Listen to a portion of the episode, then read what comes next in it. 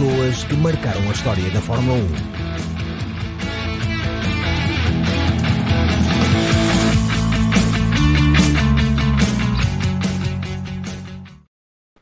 Olá, bem-vindas e bem-vindos a mais uma equipa, um carro, um piloto, a nossa rubrica dedicada à história da Fórmula 1.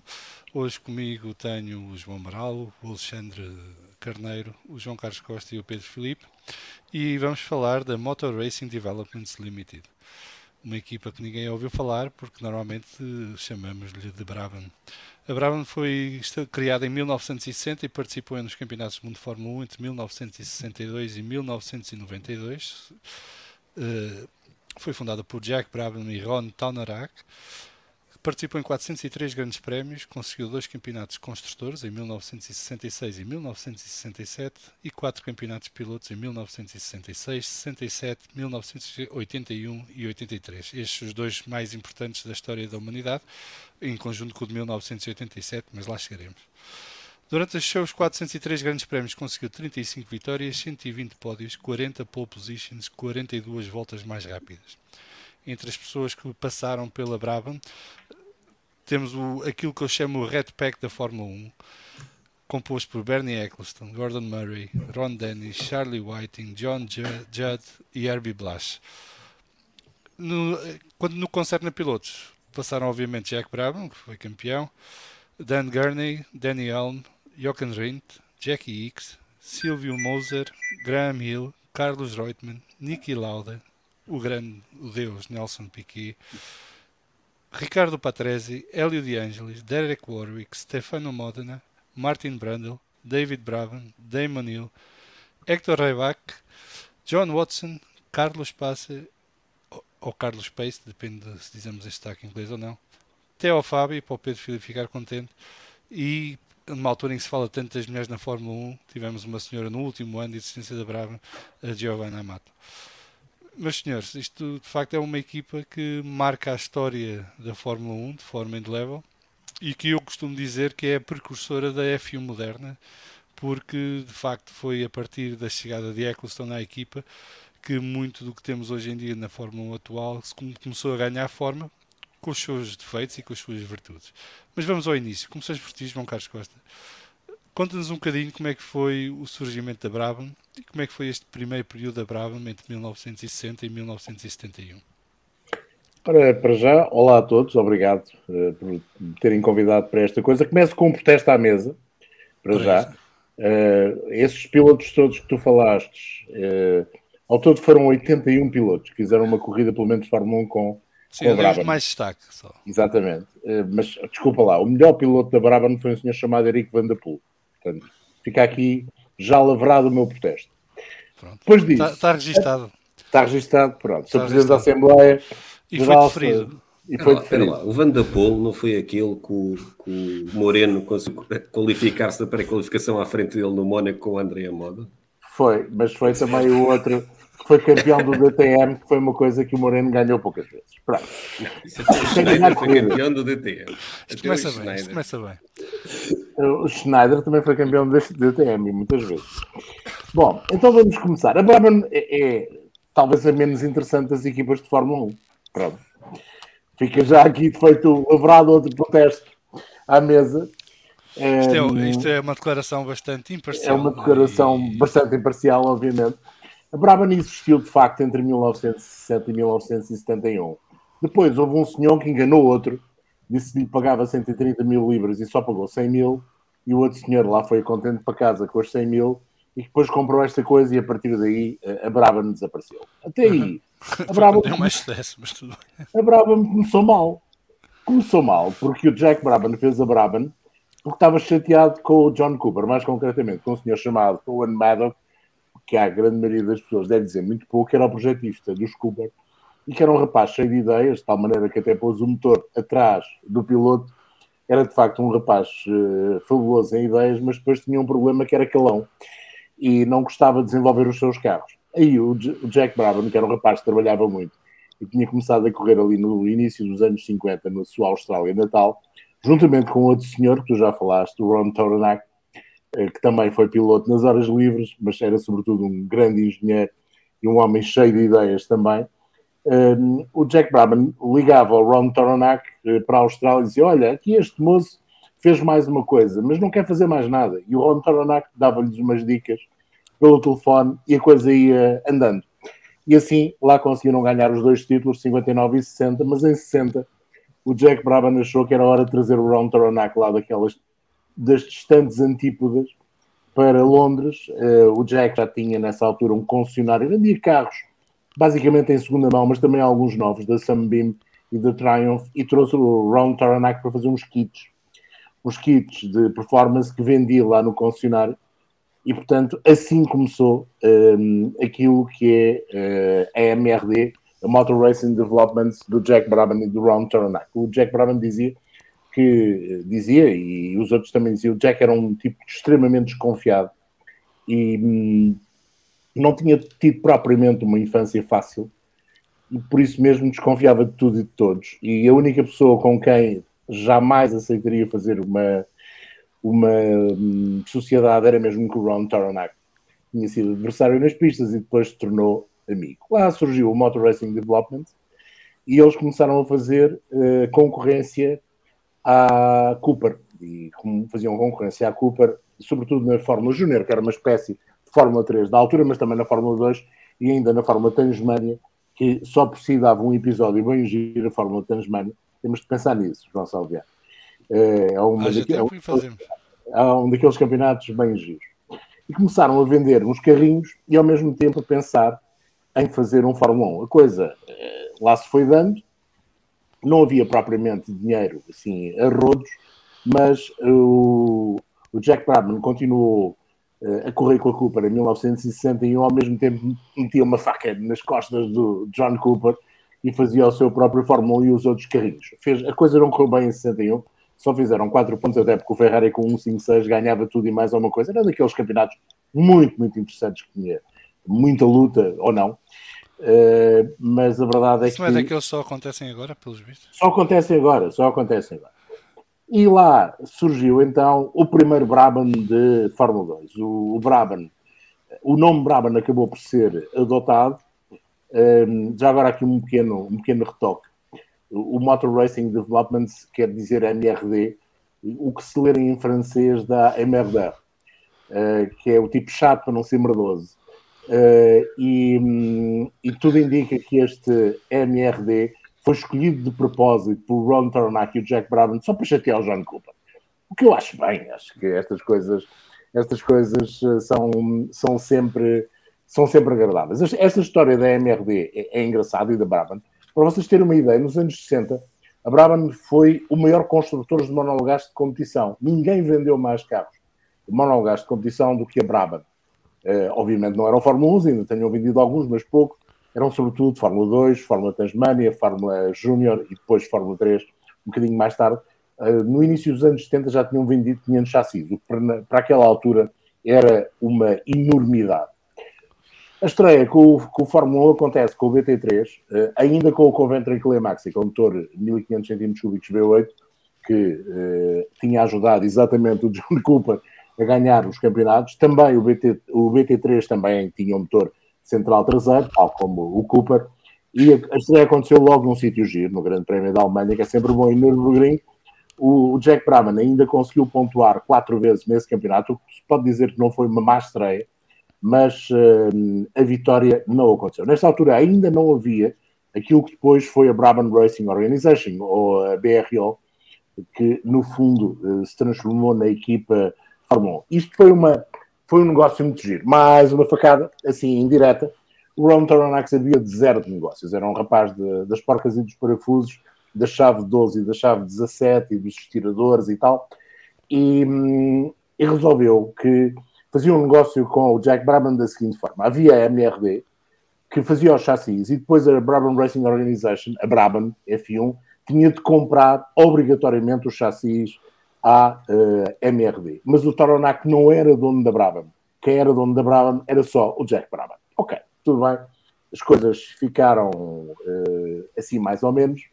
Uh, mas a verdade é que o negócio, sobretudo a MRD, estava a expandir porque eles conseguiam vender muitos. O Jack Brabham e o Ron Taronac eram pessoas muito conceituadas na Austrália e também na Nova Zelândia, onde aconteceu o Campeonato Tasmania, e foi aí que o grande negócio deles se, se dá, e, e isso permite-lhes depois eles terem a capacidade financeira de fazer lá o tal Fórmula 1zinho um bocadinho mais competitivo. Aliás, logo nesse ano começaram a vender carros Fórmula 1 também em privados.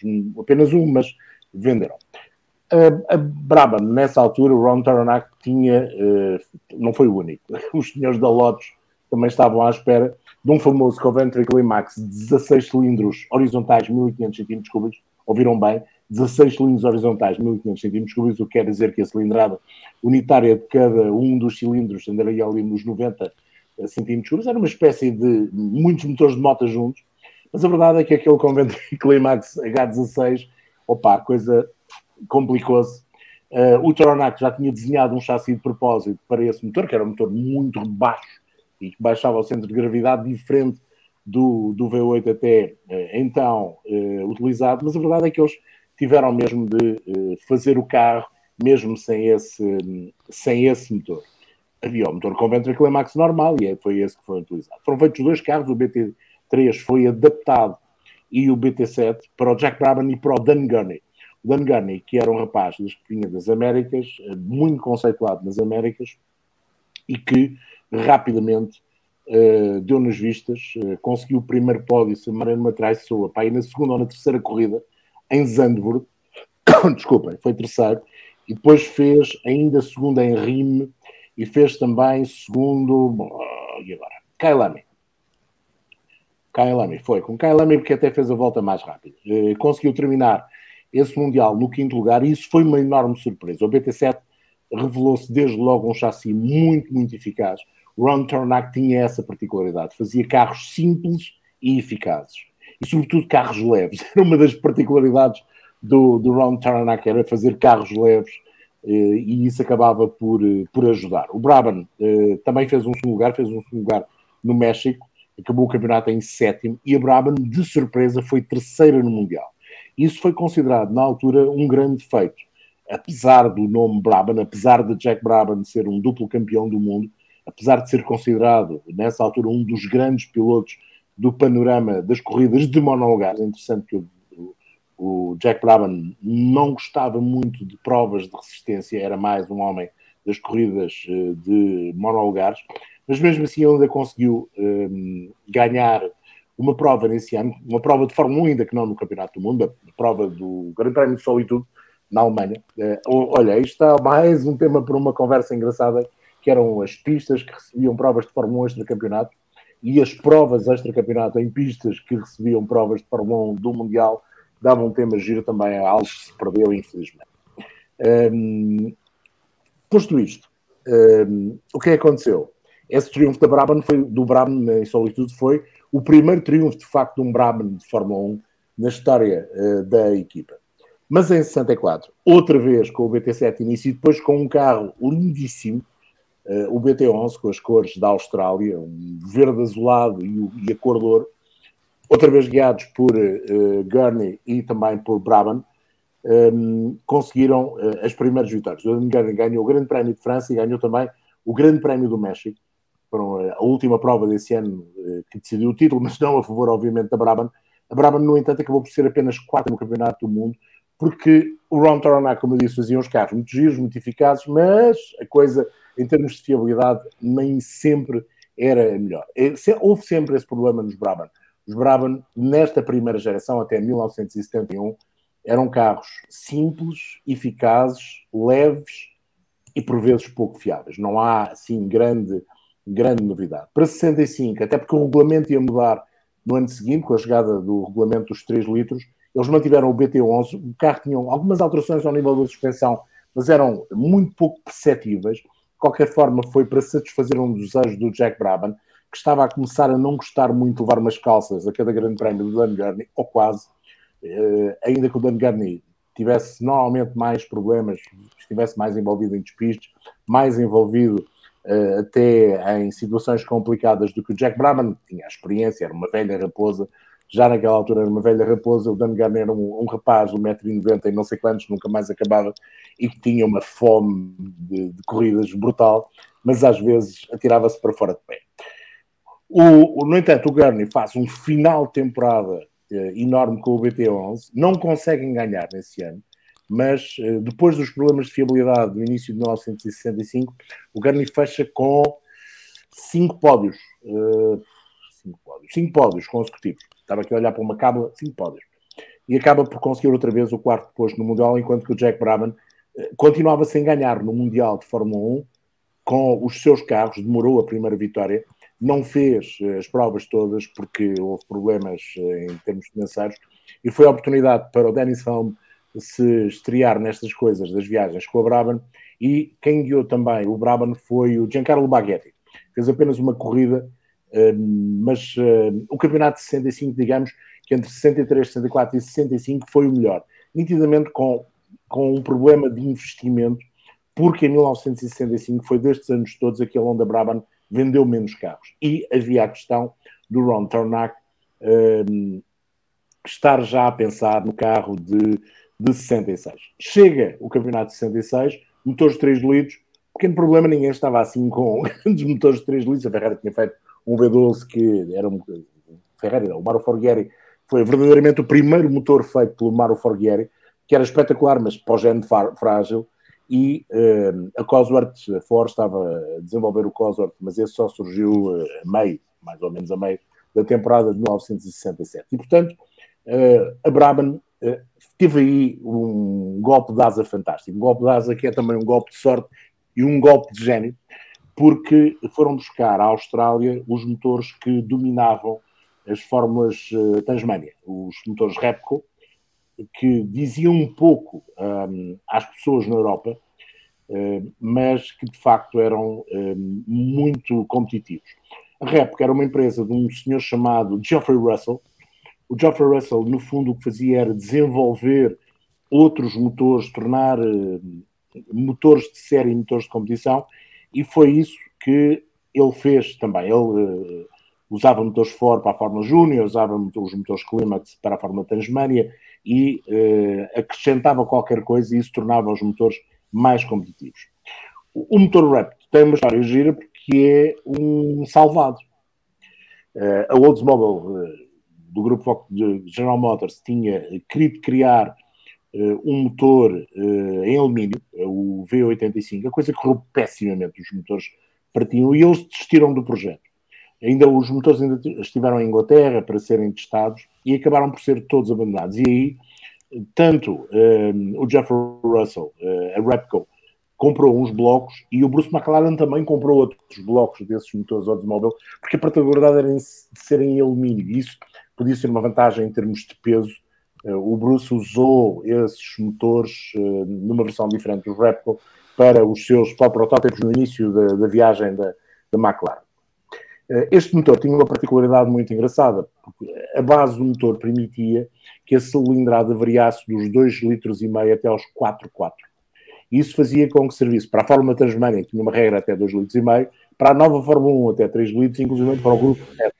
O grupo 7 era aquilo que depois eh, se tornou o Can-Am, ou seja, eh, carros eh, de protótipos, com carros protótipos, aliás, com um regulamento um bocadinho liberal, e esse motor acabava por ser possível desenvolver para todas estas cilindradas. Problema para os homens da rap, da exigência do, do Jack Brabham e do Ron Taranac, era que um, este motor tinha de caber no BT-19. O BT-19 já tinha sido desenvolvido, tinha sido o último carro que eles tinham feito a pensar em, em 1965 ainda no famoso H16 da Coventry Climax.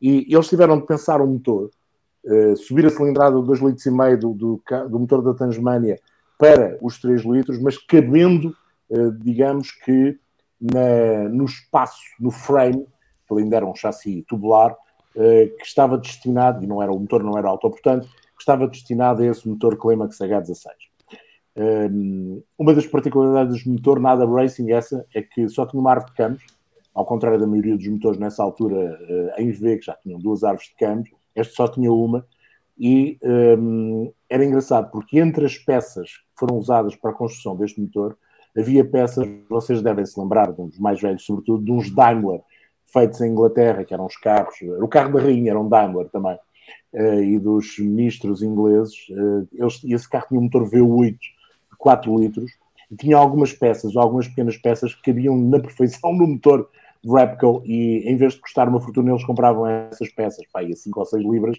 que era mais barato. Lá, lá está, é um motor diferente, mas que acabou por ter muito sucesso. Sobretudo que não tinha muitos cavalos, e isso naquela altura era importante. O motor não fazia 300 cavalos sequer, a primeira versão tinha pai 285 cavalos se tivesse, a uma rotação relativamente baixa para um motor daquelas características, fazia apenas 8 mil rotações, mas era muito leve. O motor pesava apenas 115 kg por causa desse seu bloco. Apenas, tendo em conta os valores de agora, parece um exagero, mas naquela altura o motor de 3 litros V8, apesar de 115 kg, era um achado. E, para além disso, tinha outra particularidade. Era poupadinho. Isso fazia com que, um, a partir para cada grande prémio, os Brabham, uh, guiados então pelo Jack Brabham e por Dennis Holm, uh, fossem os carros mais leves sempre como o chassi era muito competentezinho, benzo a Deus, e como era leve, isso permitiu que eles fossem extraordinariamente competitivos nesse, nesse ano de 66 e depois também no ano de 67, aí já com concorrência do, do Sport Cosworth. Este motor foi, foi sendo evoluído, durou algum tempo ainda nos Brabham, com muito sucesso em 66, com um bocadinho menos sucesso, mas mesmo assim campeões em 67, depois com menos sucesso em 68 eh, porque de facto perdia por falta de potência. Ainda houve uma versão eh, chamada Monza, Monza 350, supostamente era para ter 350 cavalos, mas só teve 300. E depois o John Judd, um, eh, ainda com. Lá está, mais um daqueles nomes que o João falava há bocado, muito famoso e que também passou pela, pela Brabham, neste caso indiretamente pelo Rap, que depois voltaria a passar pela Brabham o John Judd tinha sido o homem que tinha estado por detrás dos motores Climax, eh, que dominaram o campeonato na era dos 1500 cm3. E tinha vindo da Climax para a Repco, ainda conseguiu levar o motor até aos 310 cavalos, porque, entretanto, a Repco deixou, digamos, de fazer estes motores de Fórmula 1 na Austrália. Era complicado os motores serem feitos na Austrália e montou uma base um, ehm, junto a Brabham, em, ao pé de Londres, e assim sendo, o John Judd foi trabalhar para lá, ainda conseguiu levar o motor até aos 310 cavalos, mas nessa altura já era tarde demais, porque o Cosworth, quando chegou, tinha mais de 400, fazia 405, ou seja, mesmo mais pesado, mesmo gastando mais, mesmo obrigando a que os Lotus e depois os outros carros também, inclusive os Brabham, que usaram também os motores Cosworth mais à frente, eh, fossem mais pesados à partida, mas a vantagem de, em termos de, de capacidade, de potência, era, era muito grande. Um, de facto, a Brabham jogou nesse ano de 66 contra o V12 da Ferrari, que era uh, rapidinho mas frágil, o V12 da Maserati, uh, que não era nem uma coisa nem outra, o V12 da Honda, que era uma peça de relojoaria, mas também não era, não era fácil de afinar, e com uma coisa chamada H16 da BRM, esse então, oh meu Deus, era um monstro e uh, fiabilidade propriamente também não era assim, muito, muito, muito tal maneira, as coisas eram complicadas que a Lotus e a BRL, no início do, da temporada, uh, chegaram a montar os motores de 2 litros, porque havia de facto uh, poucos motores de 3 litros disponíveis para uh, a Fórmula 1. Foi um, foi um regulamento que não foi bem pensado naquela altura, foi, entrou demasiado cedo. Houve alguma pressão para que o regulamento entrasse em 1966, até para criar algum bruá porque nessa altura a Fórmula 1 não tinha o impacto tinha o Mundial de Marcas uh, e, e, a batalha Ford-Ferrari em Mans estava ao rubro nesses anos de 65, 66, 67 uh, e portanto a Fórmula 1 quis fazer ali alguma coisa diferente para também criar Bruá e conseguiu em parte, conseguiu sobretudo dar dois títulos à Brabham, o primeiro então foi relativamente fácil, o BT-19 foi o primeiro carro a ser mostrado, é, é interessante também, era o carro que estava mais pronto, o motor que estava mais pronto, um, e uh, acabou por garantir uh, o título. E um, esse carro foi. Depois houve o BT20, que era um bocadinho diferente, ainda na primeira temporada. Uh, a decisão do título aconteceu a meio do ano, quando o Jack Brabham ganha quatro grandes prémios de seguida: França, Grã-Bretanha, Países Baixos e Alemanha. E uh, com isso acaba por garantir o título o terceiro da sua carreira, o último título da carreira do Jack Brabham, e uh, isso uh, provou que a aposta naquele motor que uh, a princípio foi motivo de gozo porque ninguém acreditava que um motor tão perto de série, talvez tenha sido o motor campeão do mundo de Fórmula 1, que estava mais perto de série, onde eram usados mais peças de, dos carros do dia a dia, um bloco, AVCAMs, uh, outras peças, essas tais que vinham do Daimler britânico, uh, que foram usados nesse, nesse motor. Foi, foi estranho, mas sim. Um, em 67, a Brabham percebe que, apesar do título, o bloco da Oldsmobile tinha algumas falhas, as, as mesmas falhas que levaram a que um, o motor nunca fosse usado de facto em carros de série e resolve fazer, uh, a Repco faz um bloco próprio, uma cabeça de motor uh, própria. Uh, o carro ainda ficou, aliás, o motor ainda ficou mais leve, tinha cerca de menos de 15 kg, o que era extraordinário, tinha mais potência, mas 330 cavalos era, era o limite. E nessa altura surge a quarta prova da temporada, o Cosworth, no Grande Prémio dos Países Baixos, Baixos, e o Cosworth fazia 405 cavalos aproximadamente. Portanto, era uma diferença uh, muito grande. A Brabham começou o ano com o BT20, depois passaram para o BT24, uh, eh, outro chassi fantástico desenhado por Ron Toronac. Uh, o Denis Holm ganha Monaco e Nürburgring. Brabham finalmente a conseguir ganhar em Le Mans. O Grande Prémio de França foi por uma vez no circuito Bugatti em Le Mans, nunca mais houve, e em Mosport a fechar o ano mas foi o Dennis Holm que foi campeão. Há muitas histórias relativamente a esse título de 1967. Muitos dizem que o Jack Brabham não queria que o Dennis Holm fosse campeão, que o Dennis Holm não respeitou qualquer tipo de conselho, ordem, o que quiserem, do patrão, e por isso é que no final do ano uh, o Jack Brabham lhe mostrou que a porta uh, do fundo era a serventia da casa.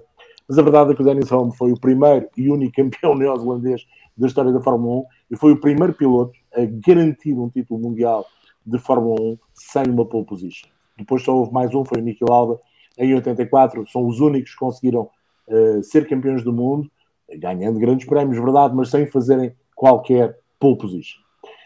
Era, um, eh, foi também interessante este campeonato, até nessa batalha, os dois pilotos da equipa, desde 58 que isso não acontecia, com dois pilotos da mesma equipa a lutarem pelo título mundial na última prova. Aconteceu com o Jack Brabham e o Dennis Holm.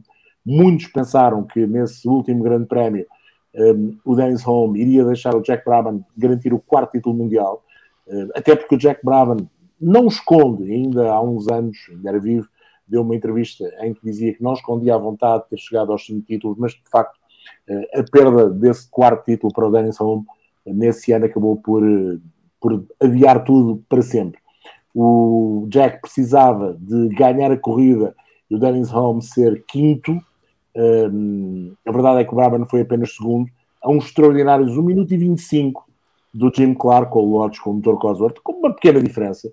E o Holm acabou em terceiro, uh, a uma volta do, do vencedor, mas isso foi suficiente para, para lhe dar o título. Depois, uh, a sorte e a capacidade do motor Repto lutar com, com os motores de, de, dos outros eh, desmoronou, por assim dizer, e eh, apesar de ter surgido uma versão nova do motor, eh, o 860, que era outra vez um bocadinho mais pesado, e vejam só, tinha aquela coisa fantástica, tinha quatro válvulas por cilindro, porque o outro, obviamente, só tinha duas, mas a verdade é que essas quatro válvulas por cilindro criaram ainda mais problemas de fiabilidade. O Dennis Holmes saiu, entrou uh, o Jochen Rindt, para a equipa. Uh, o Jochen ainda fez dois pódios, uh, fez pódio em Kailami e depois em Brands Hatch, onde se realizou nesse ano o Grande Prémio da Grã-Bretanha. Um, a verdade é que o Jack Brabham acabou por não fazer mais do que dois pontos. Uh, foi quinto em Nürburgring e só terminou mais uma corrida. Para ter uma ideia, todas as provas, todas as outras provas do ano, tirando estas que eu referi, foram abandono para os dois Brabham, o BT24 e o BT26, e a equipa foi apenas oitava no Mundial. Depois dos dois títulos pilotos em 66 e 67, eh, acabaram apenas em oitavo, foi, digamos que, o perceber que de facto não podiam continuar com o Cosworth. E o Jochen Rindt foi para outras pastagens, foi para espera, a espera. Antes de continuares, quem é que veio com o Jochen Rindt para, para a Brabham? Para a Brabham? O, um jovem mecânico. Ah, sim. Na altura. Sim, um, chamado, um senhor chamado Ron Dennis, sim, verdade. Uh, um rapaz que, mesmo quando era mecânico, não sujava o fato. Uh, eram, por acaso é verdade, essa é uma, é uma, uma excelente, uma excelente, um excelente ponto. O Jochen Rindt saiu, foi, foi ver o que é que o Colin Chapman achava disto tudo, entrou um jovem belga pequenino que tinha ganho as 24 horas de Spa em carros de turismo chamado Jackie Higgs, um, e uh, o Jack Brabham ficou ali um bocado a pastar, até porque a meio da época, um, antes do Grande Prémio eh, de França, num teste em Silverstone, ele teve um acidente, destruiu completamente o carro, não se matou por mero caso, partiu apenas um tornozelo, mas ficou de fora quatro grandes prémios. Uh, não, três grandes prémios. Nesse ano fez, não fez três grandes prémios. Uh, o Brabham já tinha um motor Cosworth uh, e era o BT26, a mesma, mas era 26A porque tinha um motor Cosworth. a verdade é que, uma vez mais, o Ron Toranaka vinha o que fez, fez o melhor chassi do ano. Era fantástico. O chassi. Era o, era o Adrian Newey da altura, então. Era o Adrian Newey. O Ron Toranaka era o Adrian Newey. O carro, adivinha o que aconteceu? Era um bocado frágil. Pronto, era o melhor, mas era frágil. Ainda assim, um, o X lutou Vocês estão a imaginar o que seria o Tauranak na, na equipa da Lotus? É, devia ter sido bonito. Devia ter o sido festival bonito. que era de. Devia ter sido bonito. Atingia aquele uh, que os carros de corrida devem se desfazer depois da, da meta. Exatamente. Mas sabes, sabes que no, Alex, no, no, caso da Brabham era muito engraçado, porque primeiro eles pareciam que tinham um imã para, para acertarem tudo em todos. E para além disso, os problemas de fiabilidade eram coisas pequenas. Em 68, não. O motor, o motor de 4 válvulas por cilindro época era mau e era muito pouco fiável. Eh, estourava pistões e, e como se não houvesse amanhã. Mas nos outros anos, o, o do, dos primeiros anos, não era nada pouco fiável, era bastante fiável, até porque estava muito perto de série. Mas a verdade é que os carros tinham sempre pequenos problemas.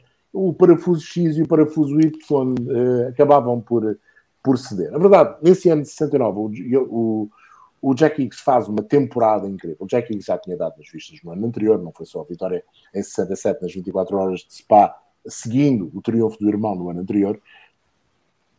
Era um piloto de mão cheia, andava maravilhosamente à chuva e uh, acabou por conseguir lutar pelo título com o Jackie Stewart. E sem esses problemas de fiabilidade, não sei se a Brabham não podia ter garantido com o piloto belga mais um título mundial. O X ganhou dois grandes prémios, ainda foi mais três vezes ao pódio.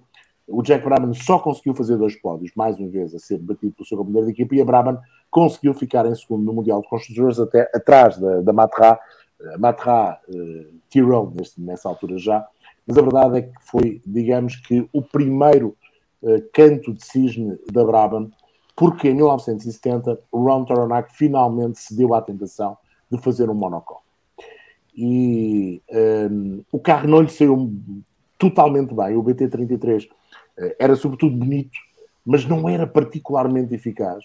Ainda assim, o Jack Brabham conseguiu ganhar pela 14 e última vez, um, logo na primeira prova da temporada, em Kyalami. Uh, ainda fizeram pódios no Mónaco, em França, em, na Grã-Bretanha e penso que mais lado nenhum, exatamente. E fecharam o Mundial na sexta posição. O segundo carro tinha um piloto muito engraçado e tem algumas ligações até com Portugal, porque nessa altura tinha como, um, digamos grande amigo, assessor o Domingos Piedade, o Rolf Stallman, que guiava um segundo carro que uh, tinha as cores, vejam só, e era inscrito, inclusivamente, pela Automotor no Desporto, a revista que ainda hoje existe, a publicação germânica de desporto motorizado e não só ligado ao mundo automóvel, e que era o patrocinador do Rolf Stallman. Uh, isto porque tem uma explicação. A família Stallman tinha um bocadinho de dinheiro, era uma das famílias mais ricas da Alemanha nessa altura, e um, uma das um, dos investimentos que o pai do Rolf Stallman fez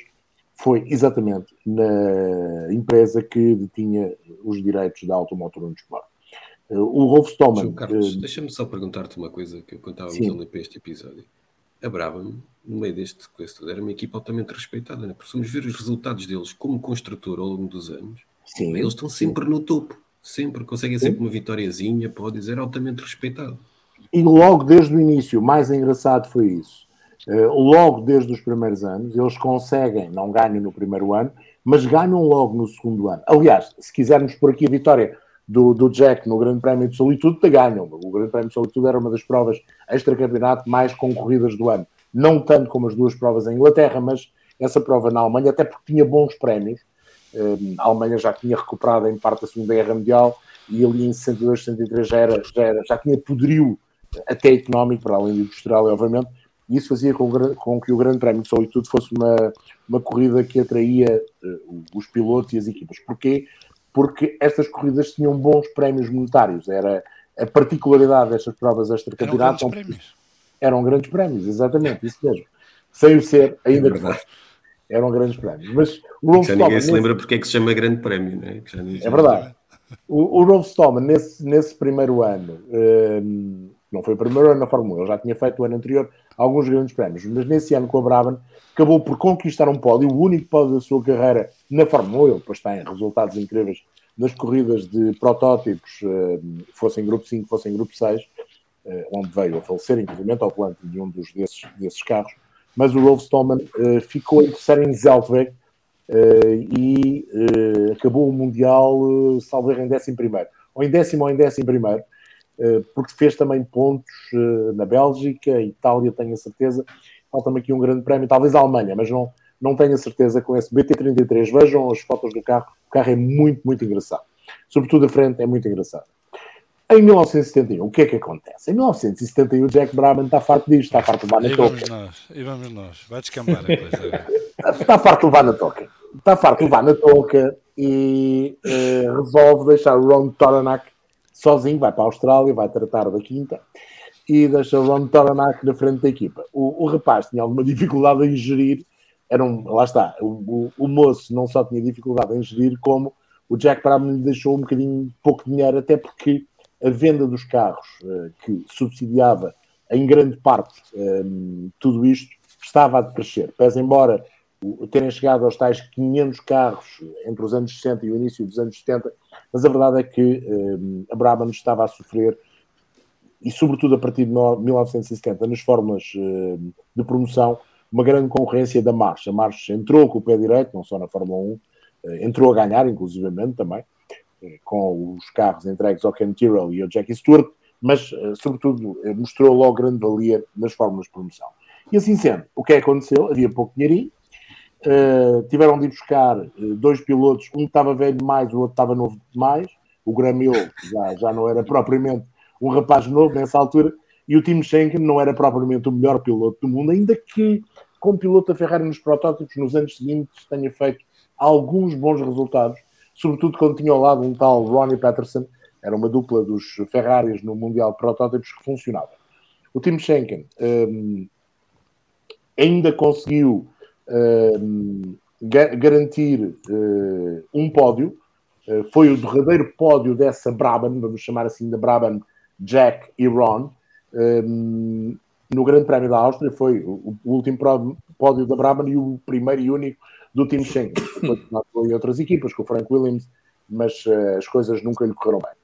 Uh, fizeram apenas 5 pontos, terminaram o Campeonato do Mundo em nono e último lugar entre os que pontuaram, e surge o final do ano. O, o Ron Taranak eh, não sabia o que é que havia de fazer à vida, as dívidas começavam a existir, ele não, não tinha capacidade de gestão, lá está a capacidade técnica, e num jantar com um tal de Bernie Eccleston, Uh, um rapaz que ninguém conhecia. Rapaz que tinha sido manager de, de, de, de vários pilotos.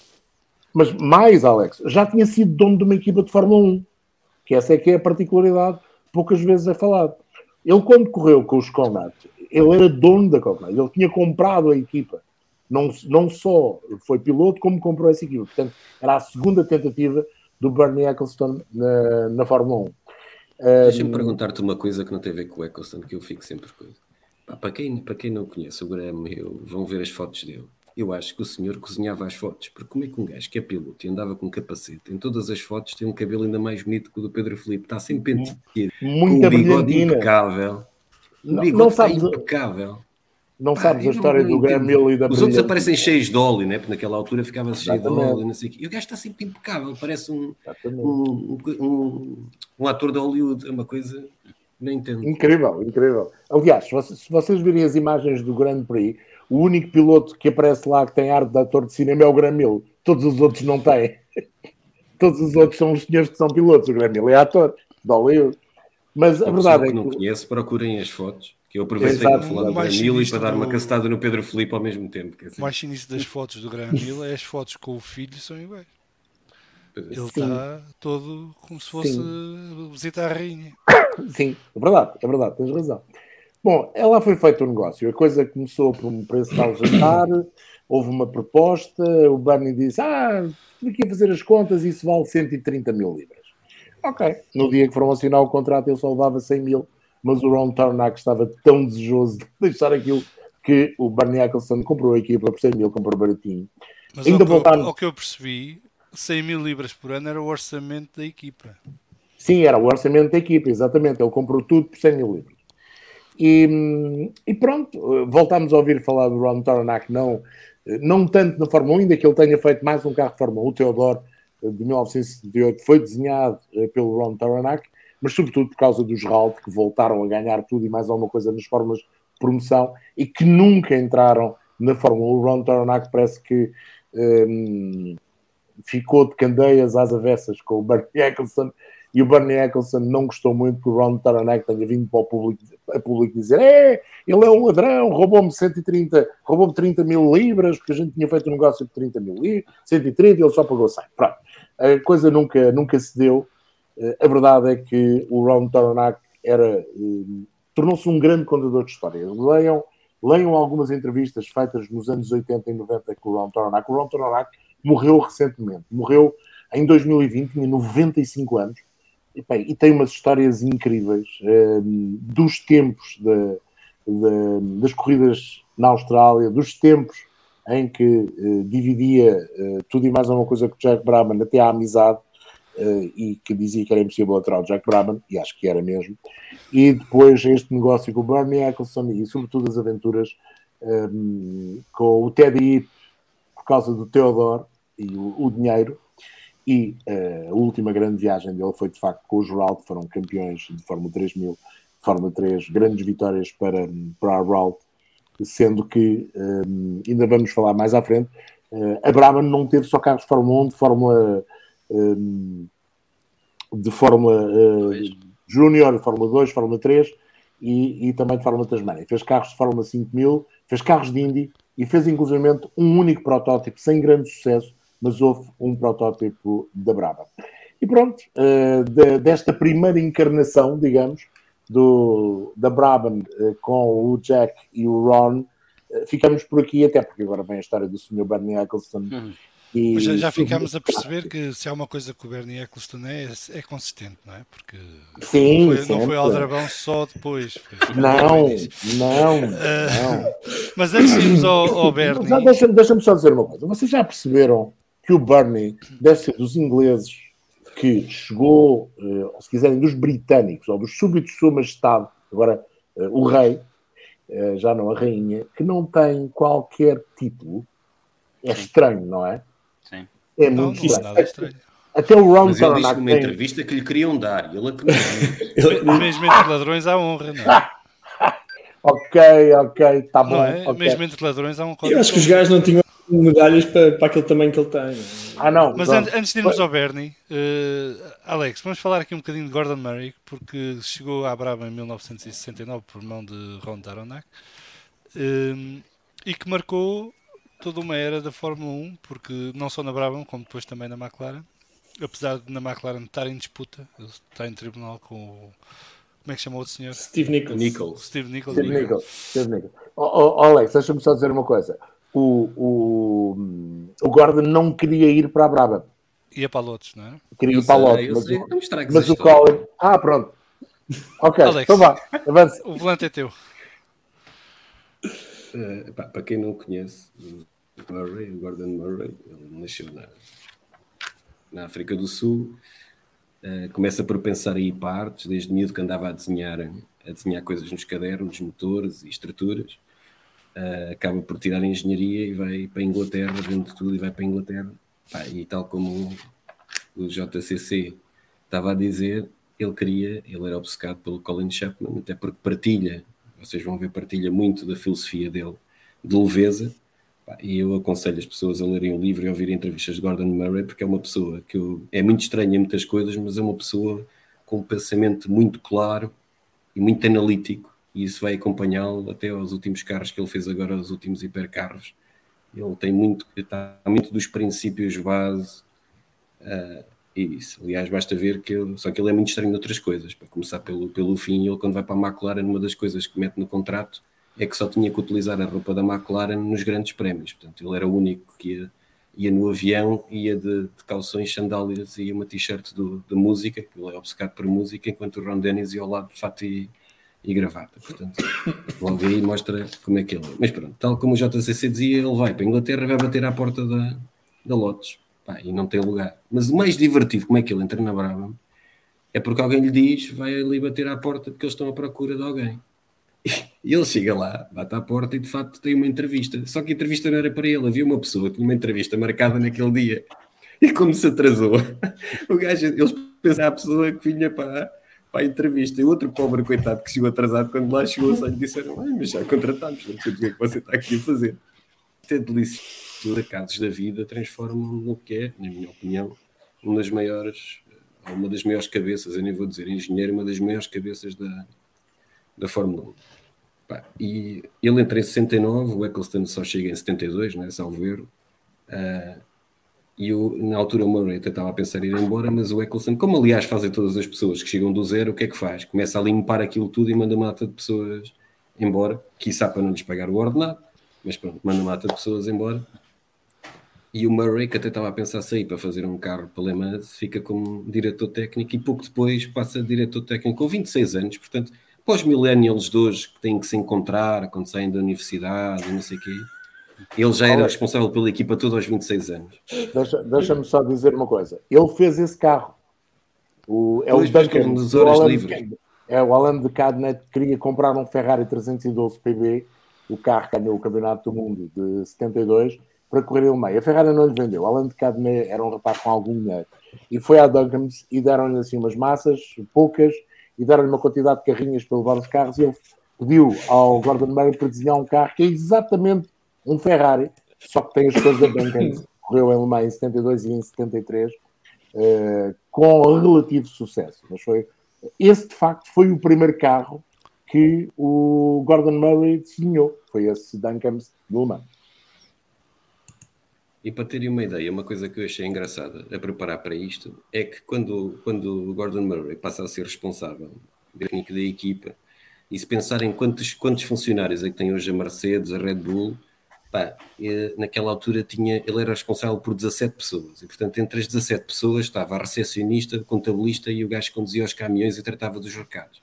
Portanto, era com isto que se fazia carros para lutar pelo campeonato do, do mundo. Mas o melhor disto tudo, no meio destas brincadeiras todas, ele é ele e obviamente a equipa, que ninguém faz nada sozinho, ele é responsável por imensas inovações de uma maneira muito especial. Eles são os primeiros em 78 a fazer peças estruturais em carbono, portanto, 4 ou 6 anos antes dos outros. E até isso, é, ele tem uma maneira muito diferente de pensar, que é como, como já dissemos aqui atrás, o orçamento da equipa, ele dizia que na altura andava à volta dos 105, entre 100 a 150 mil libras. E ele queria comprar uma autoclave. Pá, só que os únicos já tinham uma autoclave era a Lotus e tinha custado exatamente o mesmo que o orçamento deles para o ano inteiro. Então o que é que o gajo faz? Vai à procura. Então vai à procura, compra uma caldeira daquelas para os motores dos navios, por 6 mil libras, compra reservatórios, caldeiras gigantes de reservatórios para, para hotéis, e só tem que comprar os sistemas e fazer as portas. E portanto, ele por 20 mil euros fez a primeira autoclave, que segundo ele funcionava até há poucos anos atrás para fazer peças de, de carbono. É o primeiro a utilizar travões de carbono, também bastantes anos antes dos outros. Uh, é o primeiro a fazer reabastecimentos, mais uma vez, porque ele, ele não pensa fora da caixa. Eu acho que o homem não tem caixa, ele vai à parte básica das coisas. Mas o mais divertido dos reabastecimentos é que eles pensaram os reabastecimentos quase dois anos antes de efetivamente o conseguirem fazer. Os primeiros motores BMW que eram tão maus, como os carros avariavam quase sempre, ele não chegou a ter tempo de fazer reabastecimento nas corridas que queria fazer, porque os carros avariavam antes de chegar à altura do, do reabastecimento.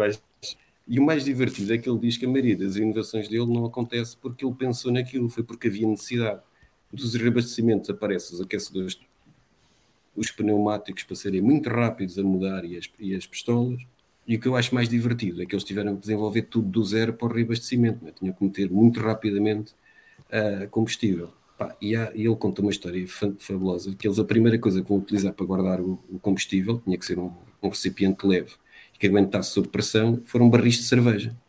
E portanto, quando eles estão a experimentar os reabastecimentos, e obviamente tinha que se, para quem, para quem tiver o azar de ser engenheiro como eu, aquilo convém meter umas válvulas, uh, umas reliefes lá, eles exageram e aquilo, alguns dos barris de cerveja, uh, abre a relief e começa a chover a gasolina, que na altura não era como a de hoje, era um bocadinho mais inflamável, aquilo no teste que eles estão a fazer rebenta e começa a chover gasolina do tipo. E, e ele recordava, como eu estava a dizer, quando esteve a almoçar com um mecânico antigo, recordava que naquela altura toda a gente fumava na, nas boxes, era perfeitamente normal. Portanto, imaginem estar a chover gasolina e só por acaso é que ninguém estava. Uh, Imaginem o que era a Esket usar barris de cerveja como.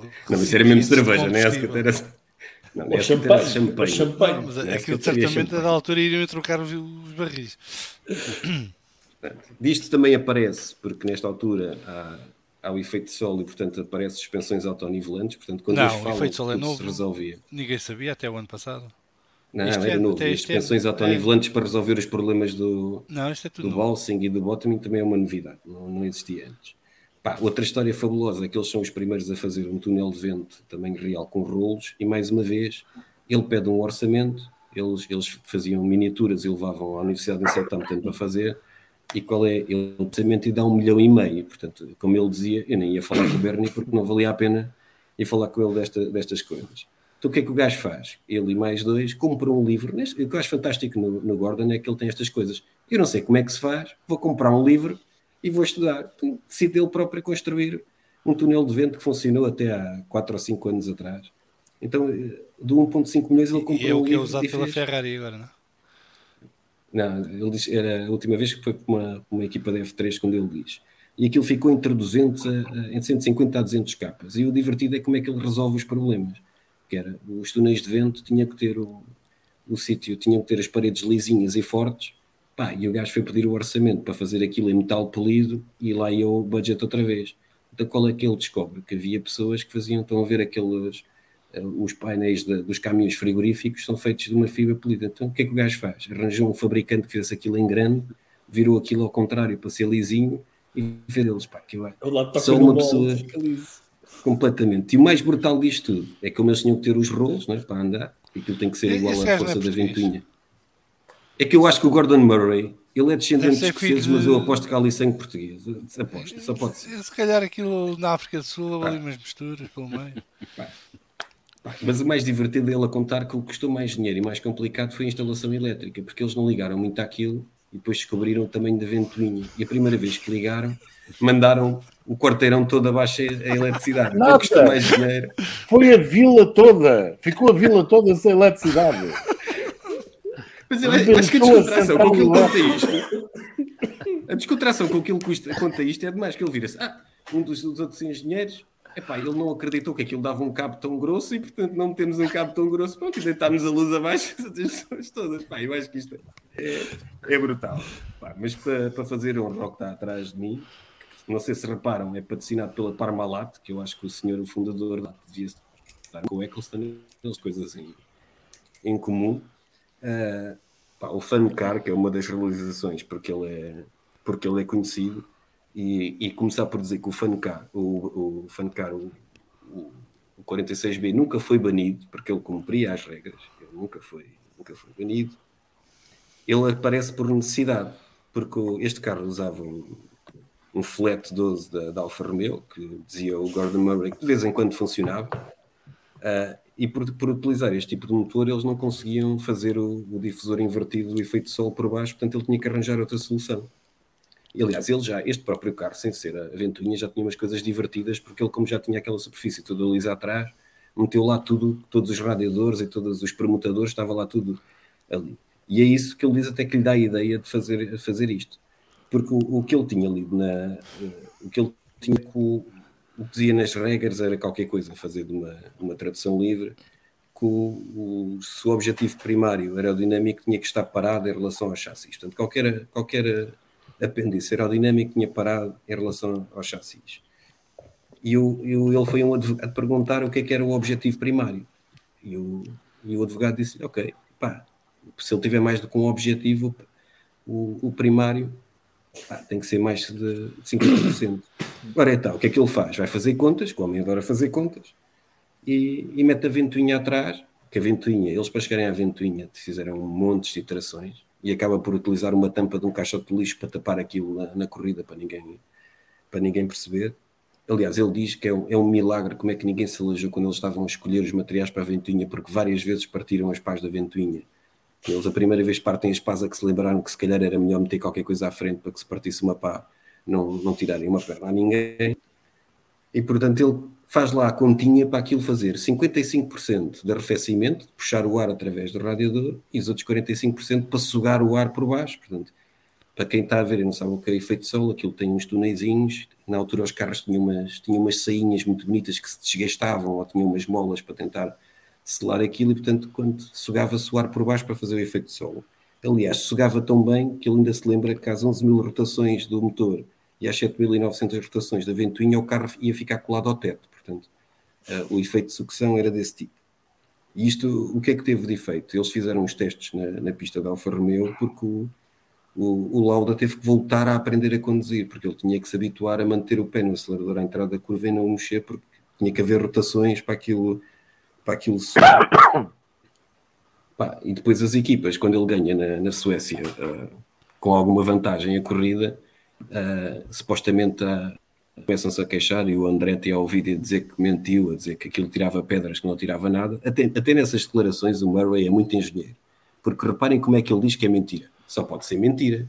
Porque no máximo aquilo tirava pedras a 55 km hora e não havia nenhuma curva sequer na, no circuito da Suécia em que os carros não andassem mais do que 55 a hora. Portanto, a velocidade do outro carro aqui ia atropelar a pedra e não o contrário. Portanto, isto é uma resposta puramente física.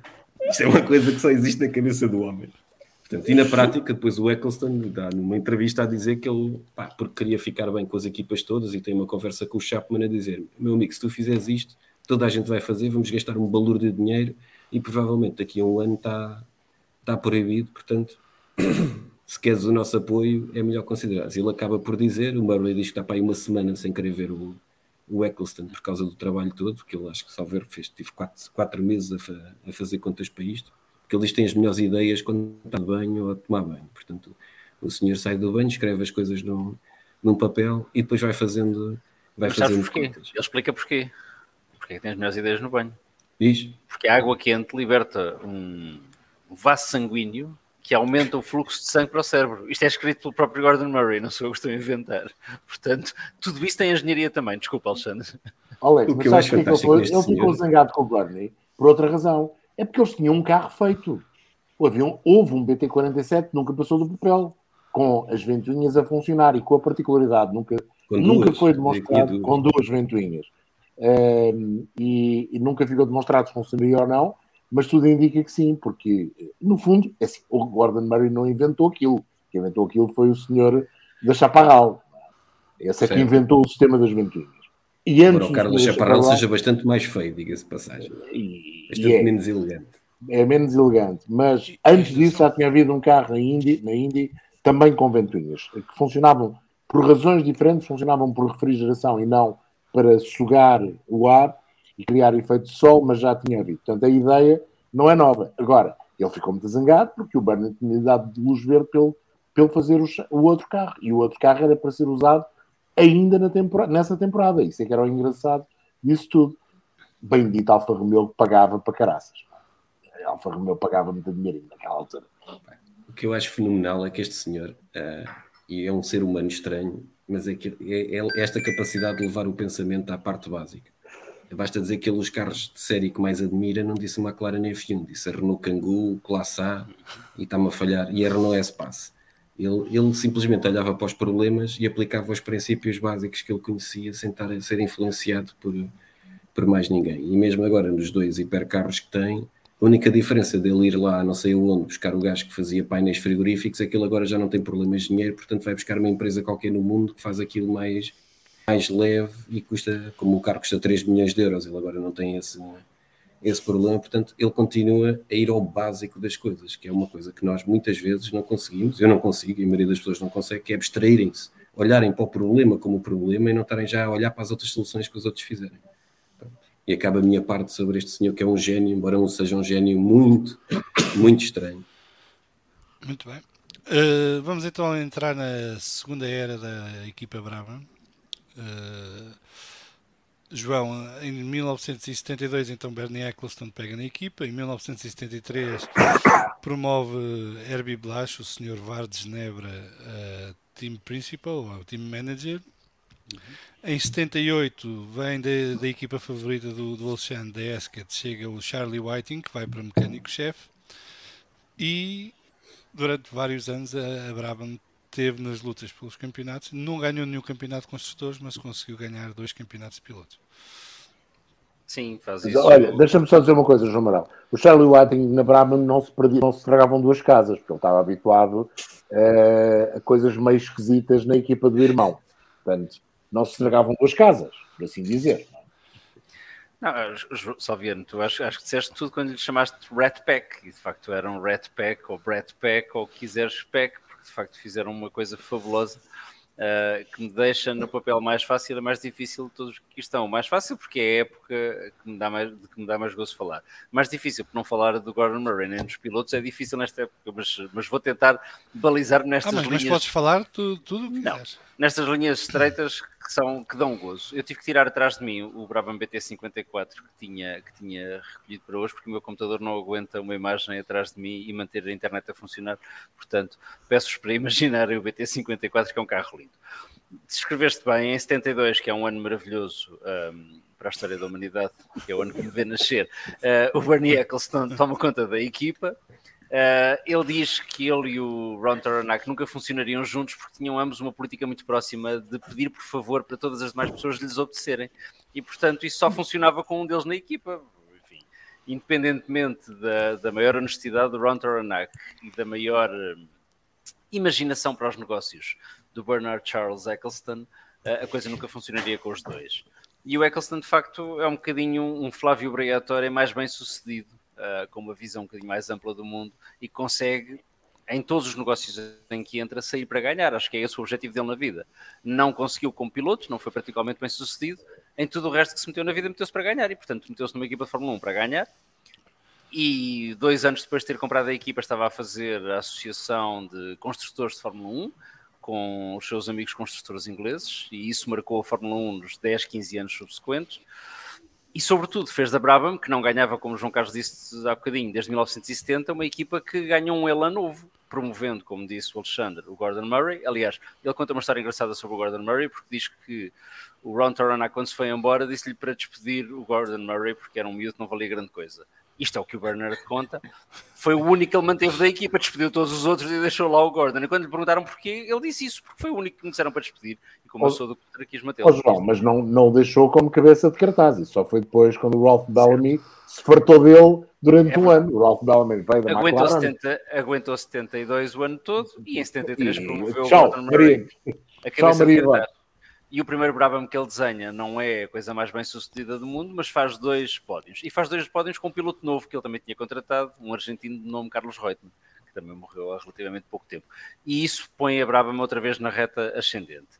Em 74, já com o BT 44, tem um carro bastante mais sucedido, volta às vitórias, de tal maneira que quando o ano acaba, eh, muitas, muitos analistas dizem que a Brabham é uma das favoritas para o campeonato de 75. Enfim, terá sido algum excesso de otimismo, porque em 75 uh, eh, a Ferrari e a McLaren, mas a Ferrari sobretudo, não deram grande hipótese, ainda que a Brabham continue numa senda de que o Gordon Murray viria a fazer ao longo de todos os anos na Brabham, mantendo o, o, carro do ano anterior, mas aperfeiçoando, ou seja, o Gordon Murray também nisso, como diz o Alexandre, é um gênio porque não faz um projeto para um ano que acaba pouco tempo depois, com exceções. Faz um projeto que vai aperfeiçoando e faz isso em, com o BT44 em 74 e em 75.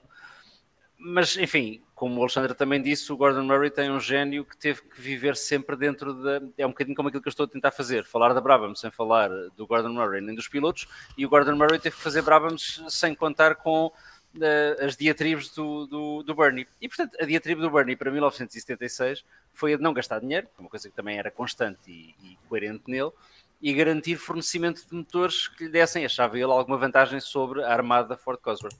E, portanto, faz um belíssimo negócio com a Alfa Romeo. A Alfa Romeo paga muita coisa, uh, arranja patrocinadores italianos, no caso, na, já tinha, na, na, na, forma da Martini, tem ali uma, tem ali uma, uma Italian Connection, e o BT45, que é um dos carros mais bonitos de Fórmula 1 de sempre, na minha muito subjetiva e modesta opinião, é um carro bonito, é um carro eficaz, mas é um carro com excesso de peso e que, sobretudo, consome muito.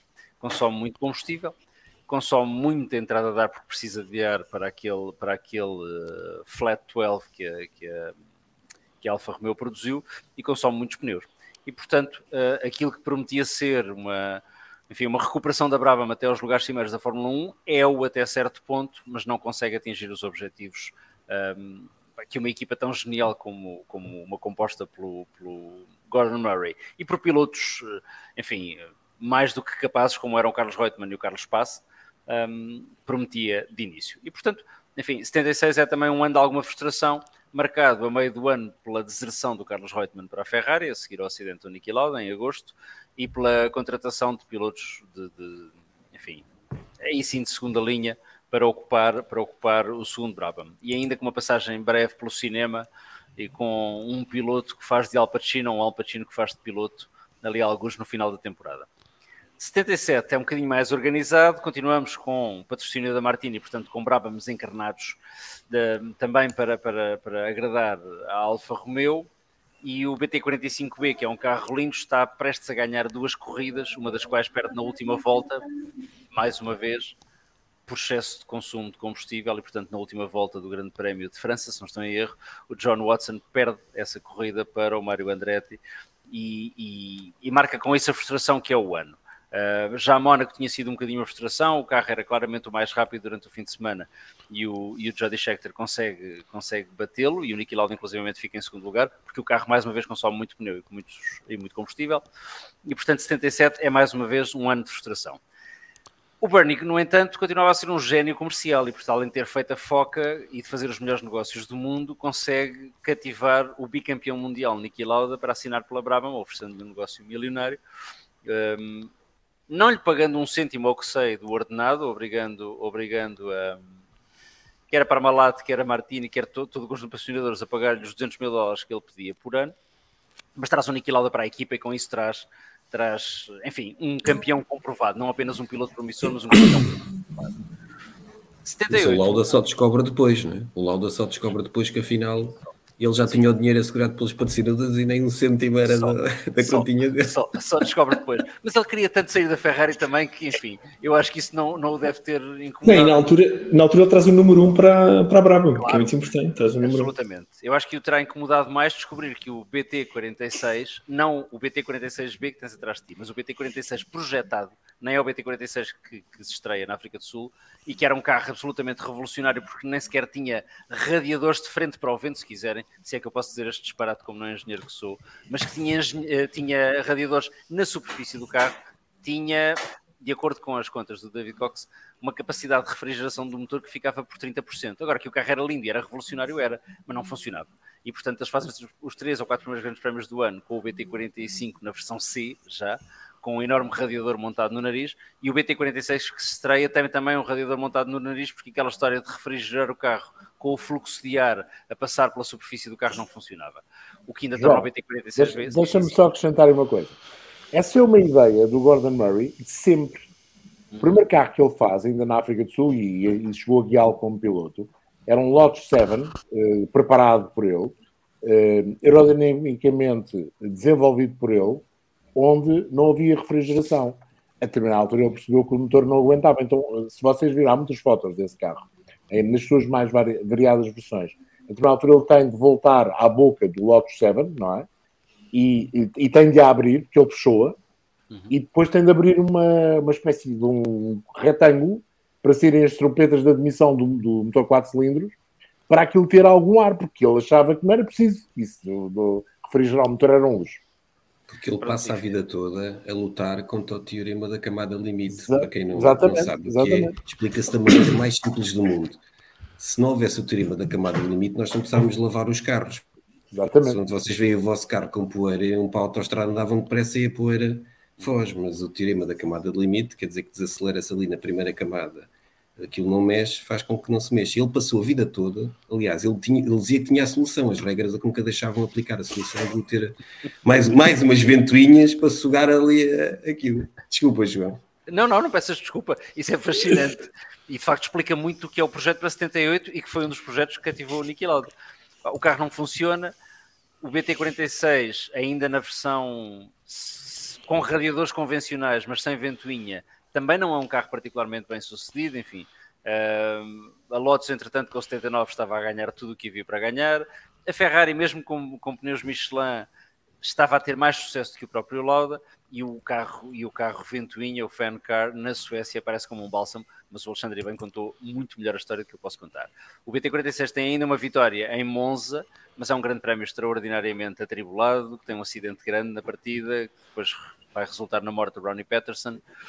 Um, e 78 é também um ano relativamente frustrante, sobretudo para quem já tinha o Niki Lauda, ou seja, já não era sequer uma questão só de, de, de ter um bom engenheiro, um bom uh, diretor de equipa, mas ter pilotos promissores. O piloto era reputadamente, naquela altura, porventura, o melhor da Fórmula 1 e mesmo assim não conseguem ganhar. Portanto, para 79 há que mudar o motor Alfa Romeo o motor, o, o, Flat 12 que eles tinham e pedem à Alfa Romeo para construir um V12, coisa que a marca italiana também faz. Faz esse motor acompanhado de uma vontade dela própria, Alfa Romeo, entrar na Fórmula 1 e, portanto, começa a testar o seu próprio chassi e o motor continua a ser muito mais pesado que os outros, com alguns problemas de fiabilidade. E o BT48, uh, que é um carro bonito, também não é bem sucedido. No final de 78, o Bernie Eccleston, que era um bom negociador.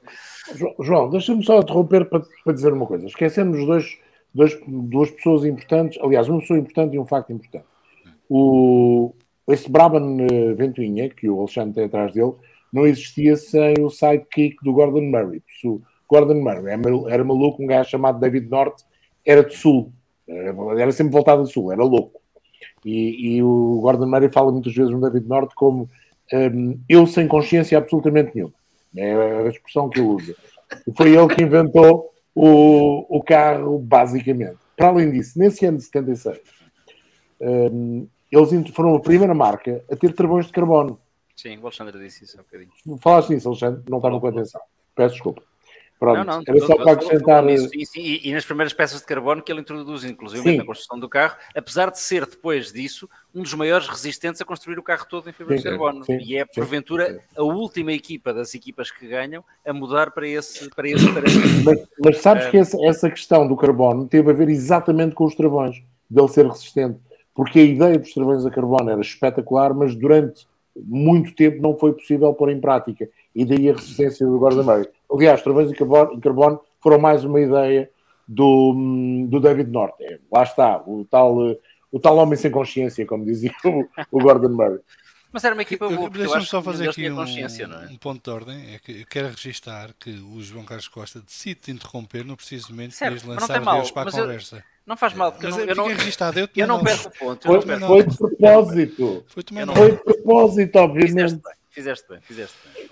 Mas, mas voltamos lá porque é, é, por mais voltas que demos, é imutável a história e, portanto, no final de 78, o Bernie Eccleston decidiu oferecer a um jovem piloto que tinha estreado no Grande Prémio da Alemanha, o volante Enzyme, um, e que tinha feito depois três grandes prémios ao volante, ao volante de um M23 da BS Fabrications, um carro já com uns anos.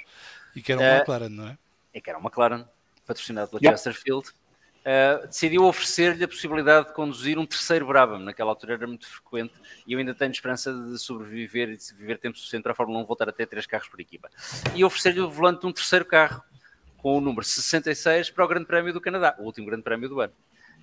Um, e portanto, o jovem piloto de, Nelson, de nome Nelson Sotomayor, ou Nelson Piquet, que era o nome da mãe, para o pai não saber que ele era piloto de automóveis, estaria-se na Brabham no Grande Prémio de 78. Enfim, a coisa deve ter corrido bem. uh, porque o John Watson é despachado rapidamente uh, da, da Brabham para a McLaren e os pilotos para 79 vão ser o Niki Lauda e o Nelson Piquet. E isto é relevante por várias razões. Para já, porque o Niki Lauda e o Nelson Piquet são uma dupla de pilotos que eu acho que qualquer diretor de equipa aceitaria. Até o Otmar Safnauer. Segundo, porque. Não sei, não sei. o gás é melhor.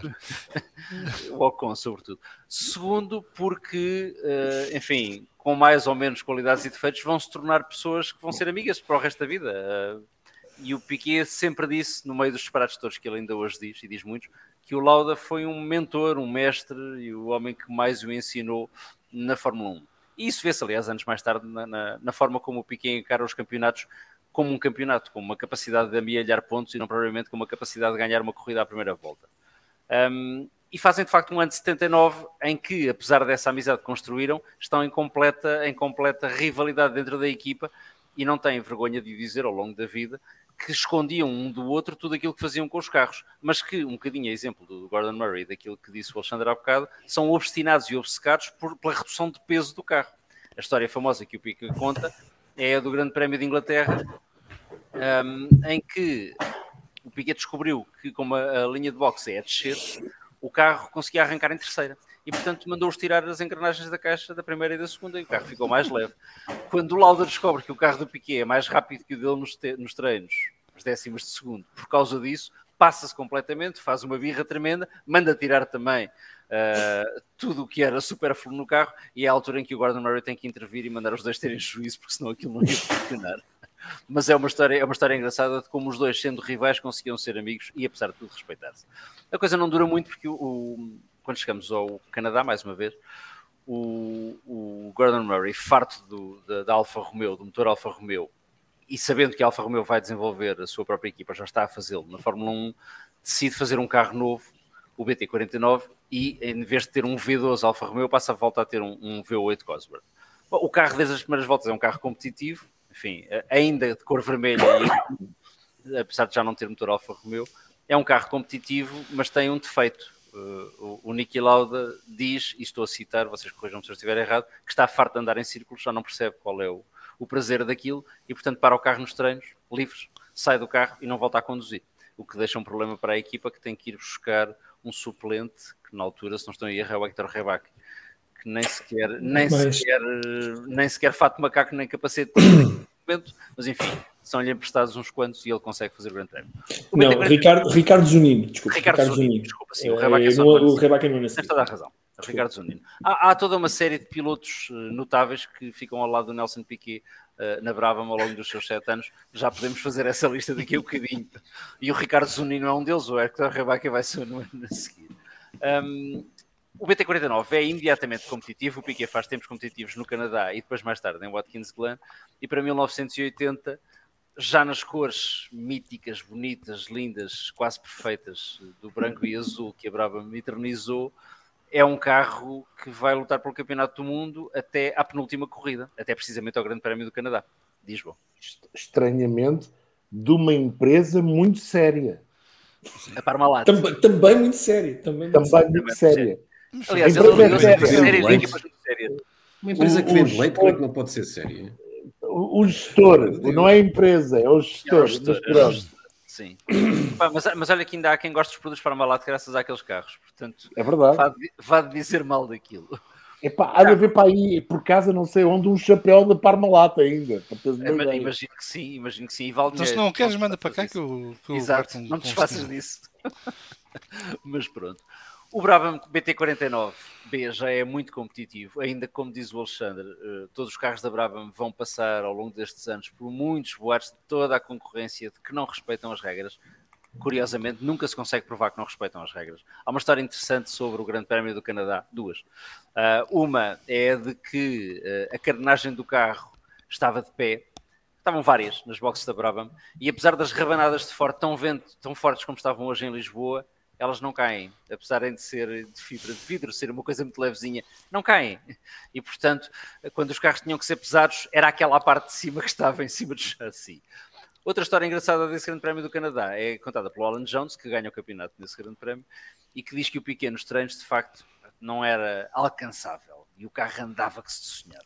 E portanto, quando tem o primeiro arranque numa pista que eu creio está, está semi-úmida, estava molhada, apesar de não estar a chover, chegam à primeira curva e o Alan Jones encosta o Piquet aos rails, basicamente.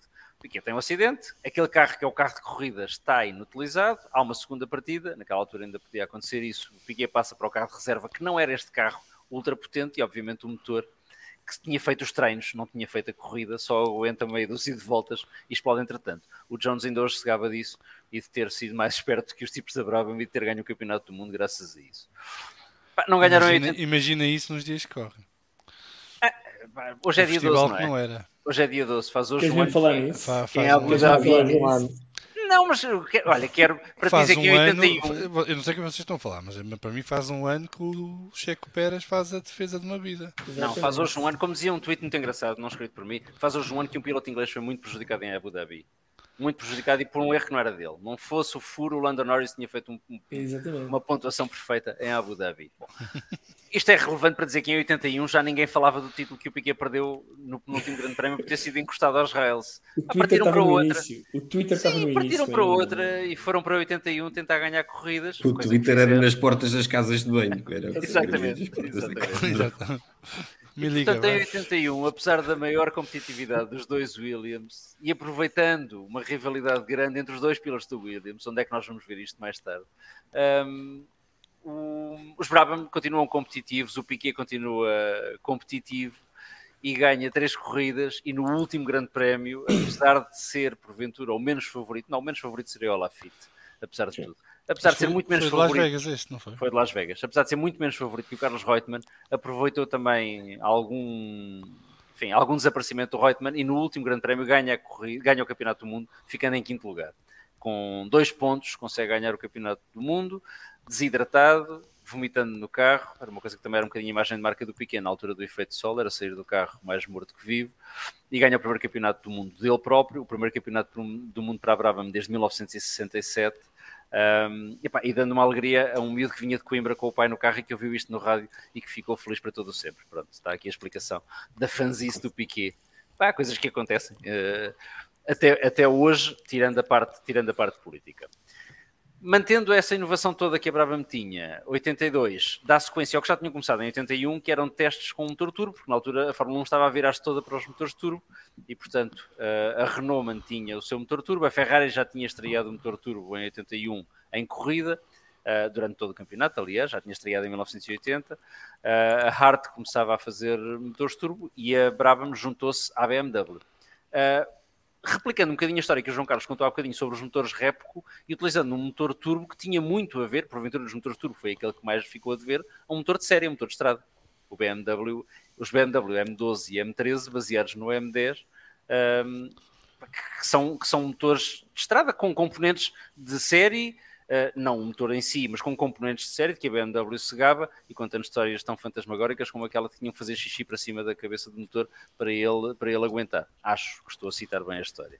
Não tenho, não tenho a certeza disso. Mas sabe que não é estranho, desculpa, não é estranho essa, essa escolha da BMW por parte do Bernie Eccleston, até porque a BMW era a marca que tinha mais conhecimento dos motores turbo em competição. Sim. O primeiro carro com o motor turbo da BMW a competir ainda é nos anos 60 nas 24 horas de Spa o 1800 Turbo, e depois Sim. surge o primeiro carro de série, o, 2000, o 2002 Turbo, mas de facto a BMW tinha essa tradição.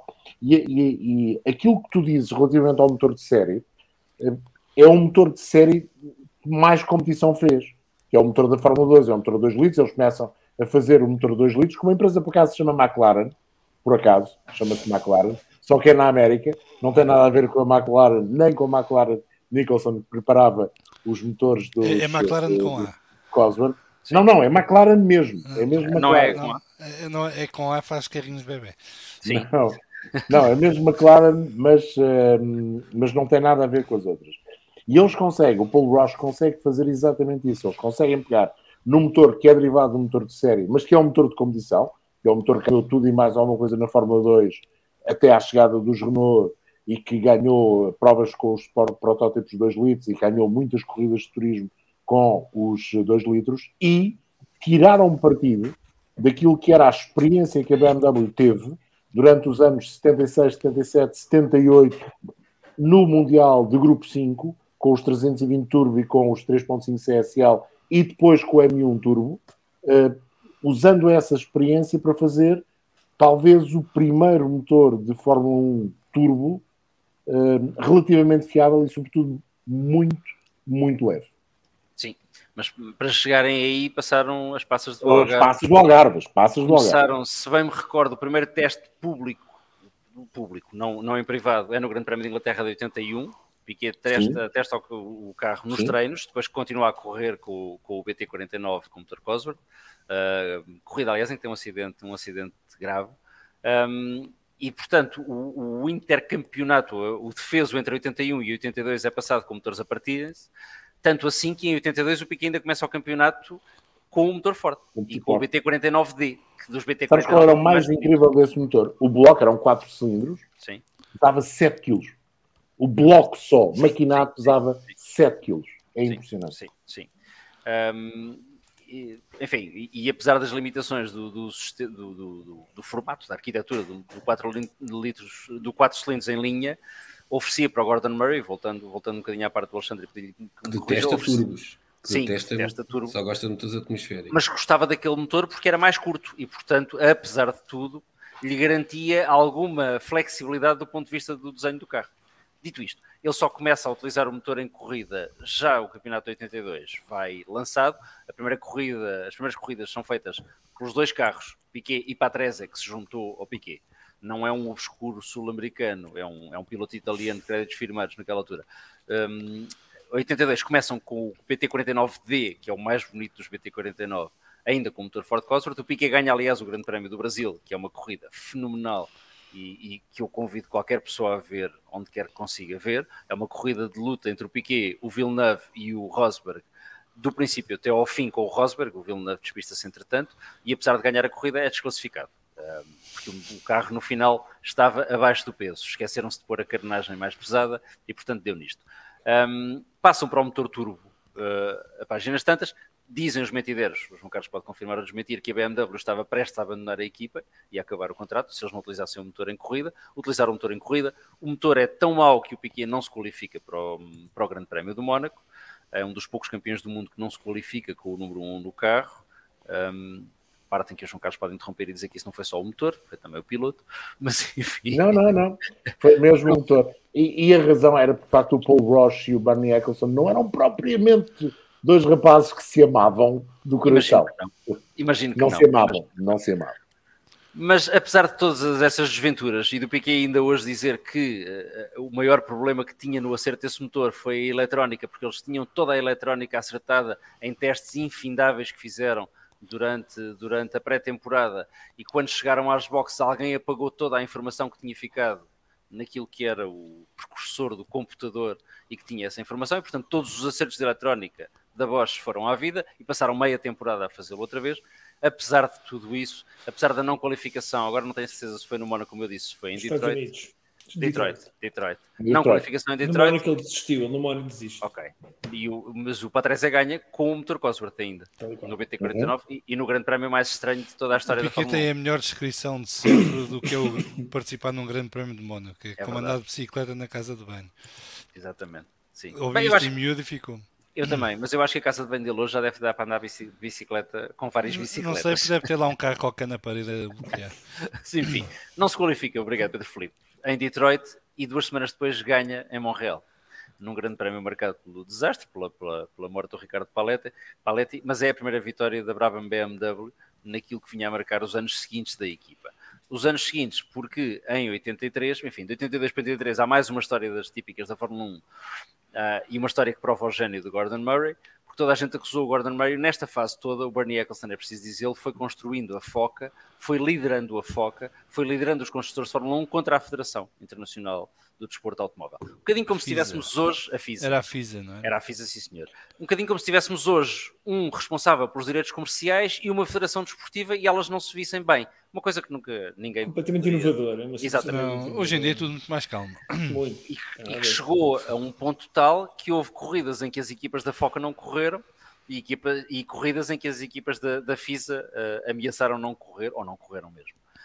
Um, em que ano foi a greve dos pilotos? Havia equipas que não tinham a mesma opinião sobre as coisas.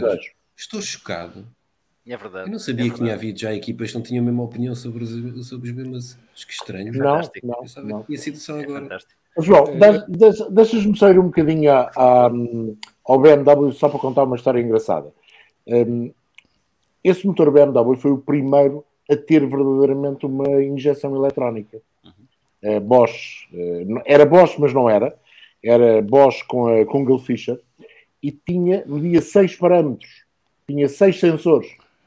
Eh, daí depois nasceu a Bosch Motronic 1.7, tinha 7, depois surgiu a 1.8, foi primeiramente montada nos Mercedes eh, de grupo C em 1989 e que a grande novidade é que tinha mais um sensor, media mais um parâmetro.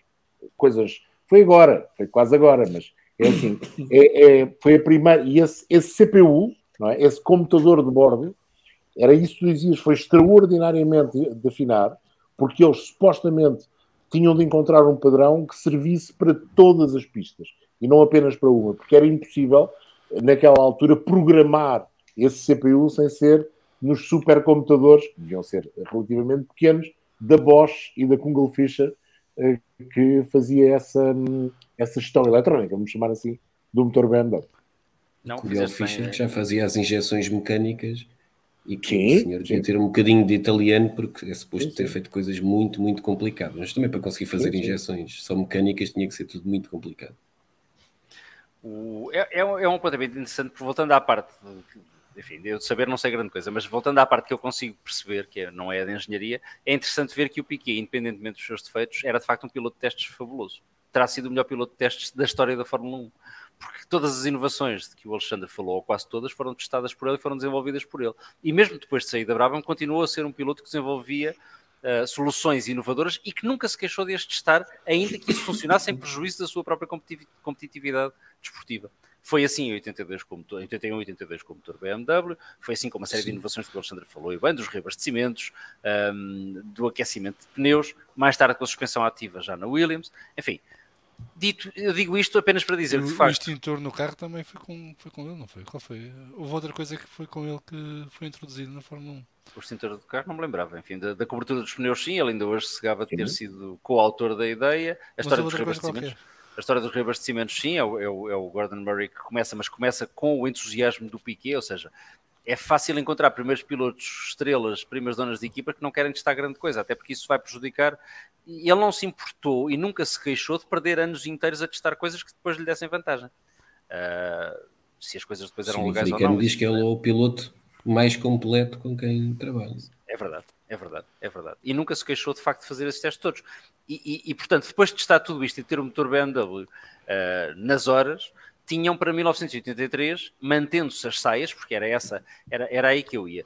Muita gente acusou sempre a Bra- a Brabham e o Gordon Murray de terem informação privilegiada pelo facto do Bernie ser dono da equipa e ao mesmo tempo o, ah, se quiserem, o, o número um dos construtores e, portanto, aquele que ditava as regras juntamente com a FISA. O Gordon Murray, pelo contrário, sempre disse que isso não era verdade e que muitas vezes era o último a saber. E apresenta como prova factual, fáctica, física e, e evidente o facto de, no final de 82, ter desenvolvido aquilo que ele diz que era o melhor carro de Fórmula 1 que tinha desenhado até então, que era o Brabham BT51. O Brabham BT51 era um carro asa, era a evolução natural do BT49, já não era o BT49E, era o BT51, porque era tudo levado ao expoente máximo, com o BMW de 400 em linha, mas com saias. E testaram, há fotografias de testes do carro em Paul Ricard, com o Piquet, com o Patrese e com as cores da BMW. O problema grave é que, às tantas, a Federação decide banir as saias dois meses antes do início do campeonato.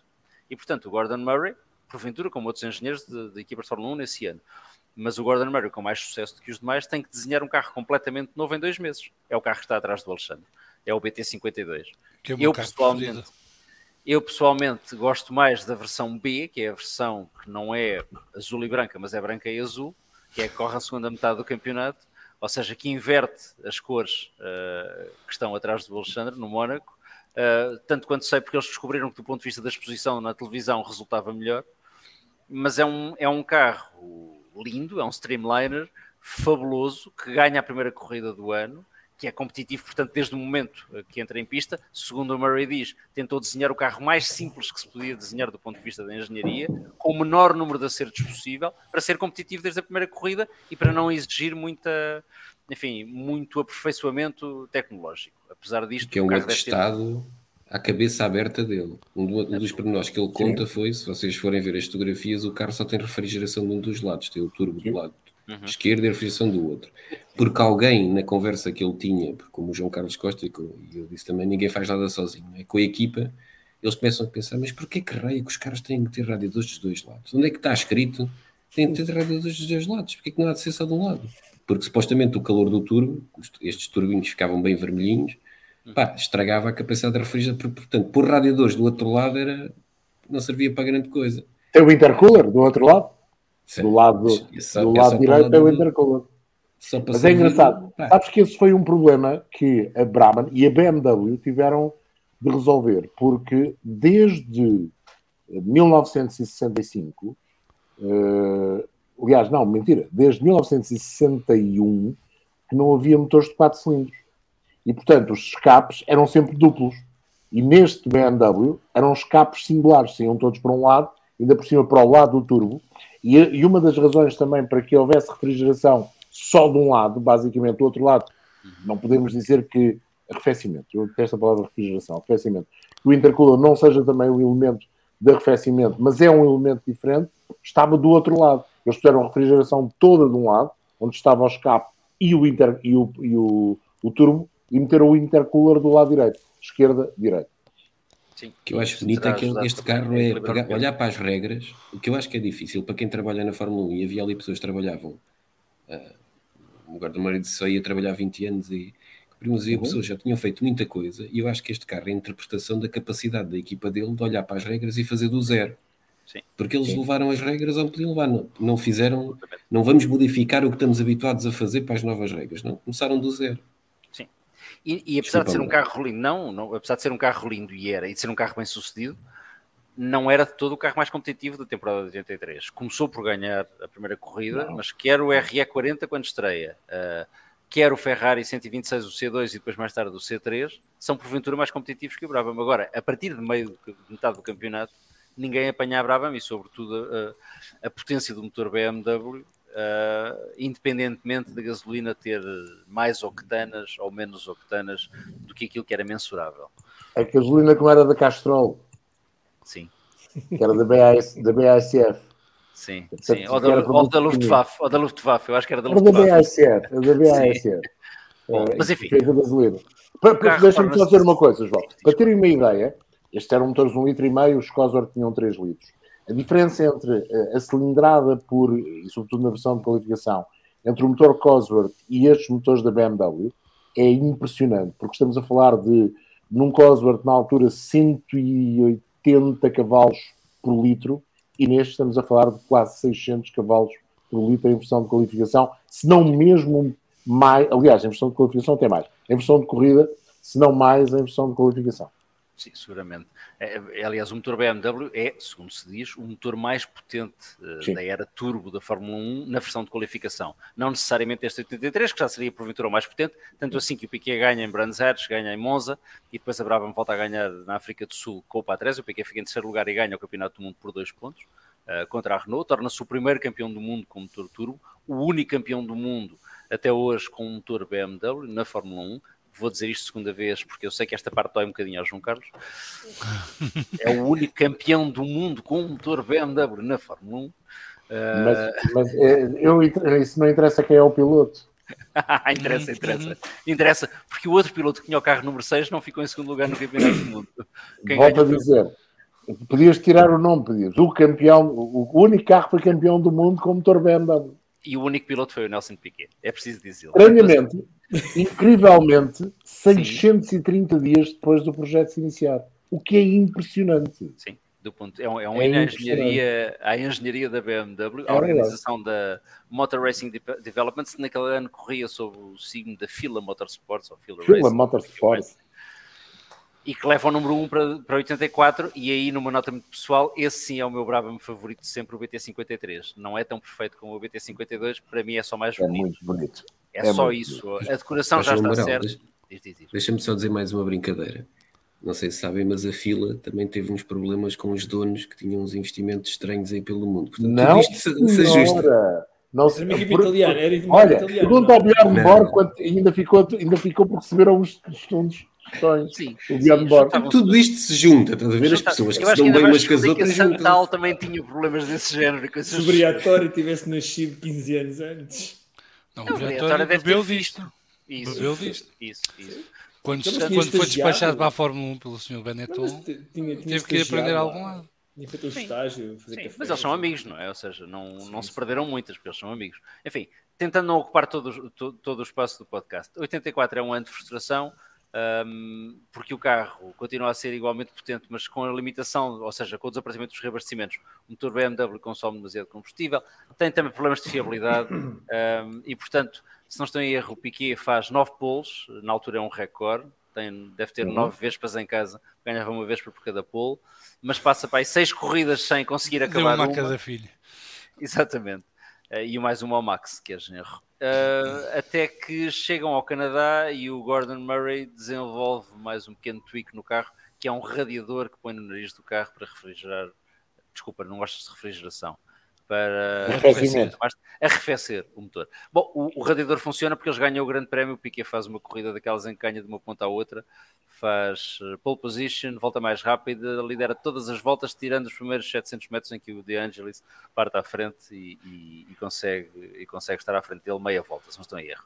Volta a ganhar 15 dias depois em Detroit no carro de reserva, que segundo dizem os mecânicos não tinha feito uma única volta nesse fim de semana, porque é balroado pelo Mansell no primeiro arranque e ganha a corrida. Quem fica interessado, começa aí a paixão. Quem fica interessado nessa corrida? Em Detroit, Sim? não, não é o Brundle. O Brundle ficou em segundo. Até o Fábio. Até o Fábio, no BT53 número 2. Sim. Que não conduziu o ano todo. Porque em Mónaco, por exemplo, ele teve que ir para os Estados Unidos para tentar fazer em Indianápolis e quem é que conduz o número 2? Lembras-te? Winkelhock. Não, isso é só em Portugal. Isso é só em Portugal. Conrado, é o irmão, é o irmão. É o irmão. É o Conrado, mas dois grandes prémios. Mónaco e Dallas, não estão erro. Eu não percebo essa vossa mala pata com a família Fábio. Eles até guiavam bem. Mala pata nenhuma, gostamos deles. Eu gosto. Eu, eu não percebo porque é que gosto. Estou a brincar. Pois eu também não. Não, o Fábio fez corridas incríveis é, no, no campeonato norte-americano, na Fórmula Indy. E o Conrado, o Conrado fez corridas incríveis de Fórmula 2. Conrado fez o Theo tinha a grande vantagem de ter um capacete bonito, que era copiado do, do Peter E o Conrado era muito feio. O Conrado era muito feio, o capacete. Mas pronto, 84 é mais um ano de frustração. Por causa de tudo isto, eu estou a tentar só acabar, que é para vos deixar falar e não estar aqui a, a, a monopolizar ah, não, não, a conversa. Já não sobra muito para falar, portanto estás à vontade. Não, sobra, sobra, sobra.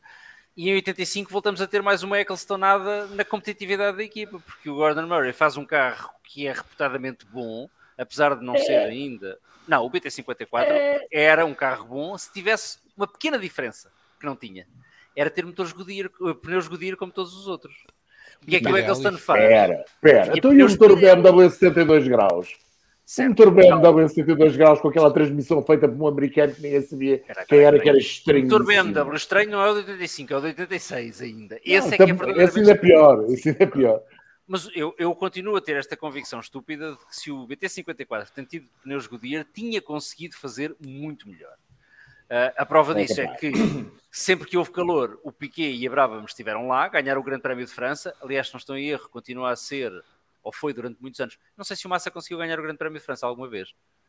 Tenho a ideia que, porventura, em 2008 conseguiu ganhar o Grande Prémio de França. Mas até 2008 o Piquet era o único piloto brasileiro a ter ganho o Grande Prémio de França. Foi a primeira vitória para a Pirelli em muitos anos de Fórmula 1. E ela Espera, João Amaral.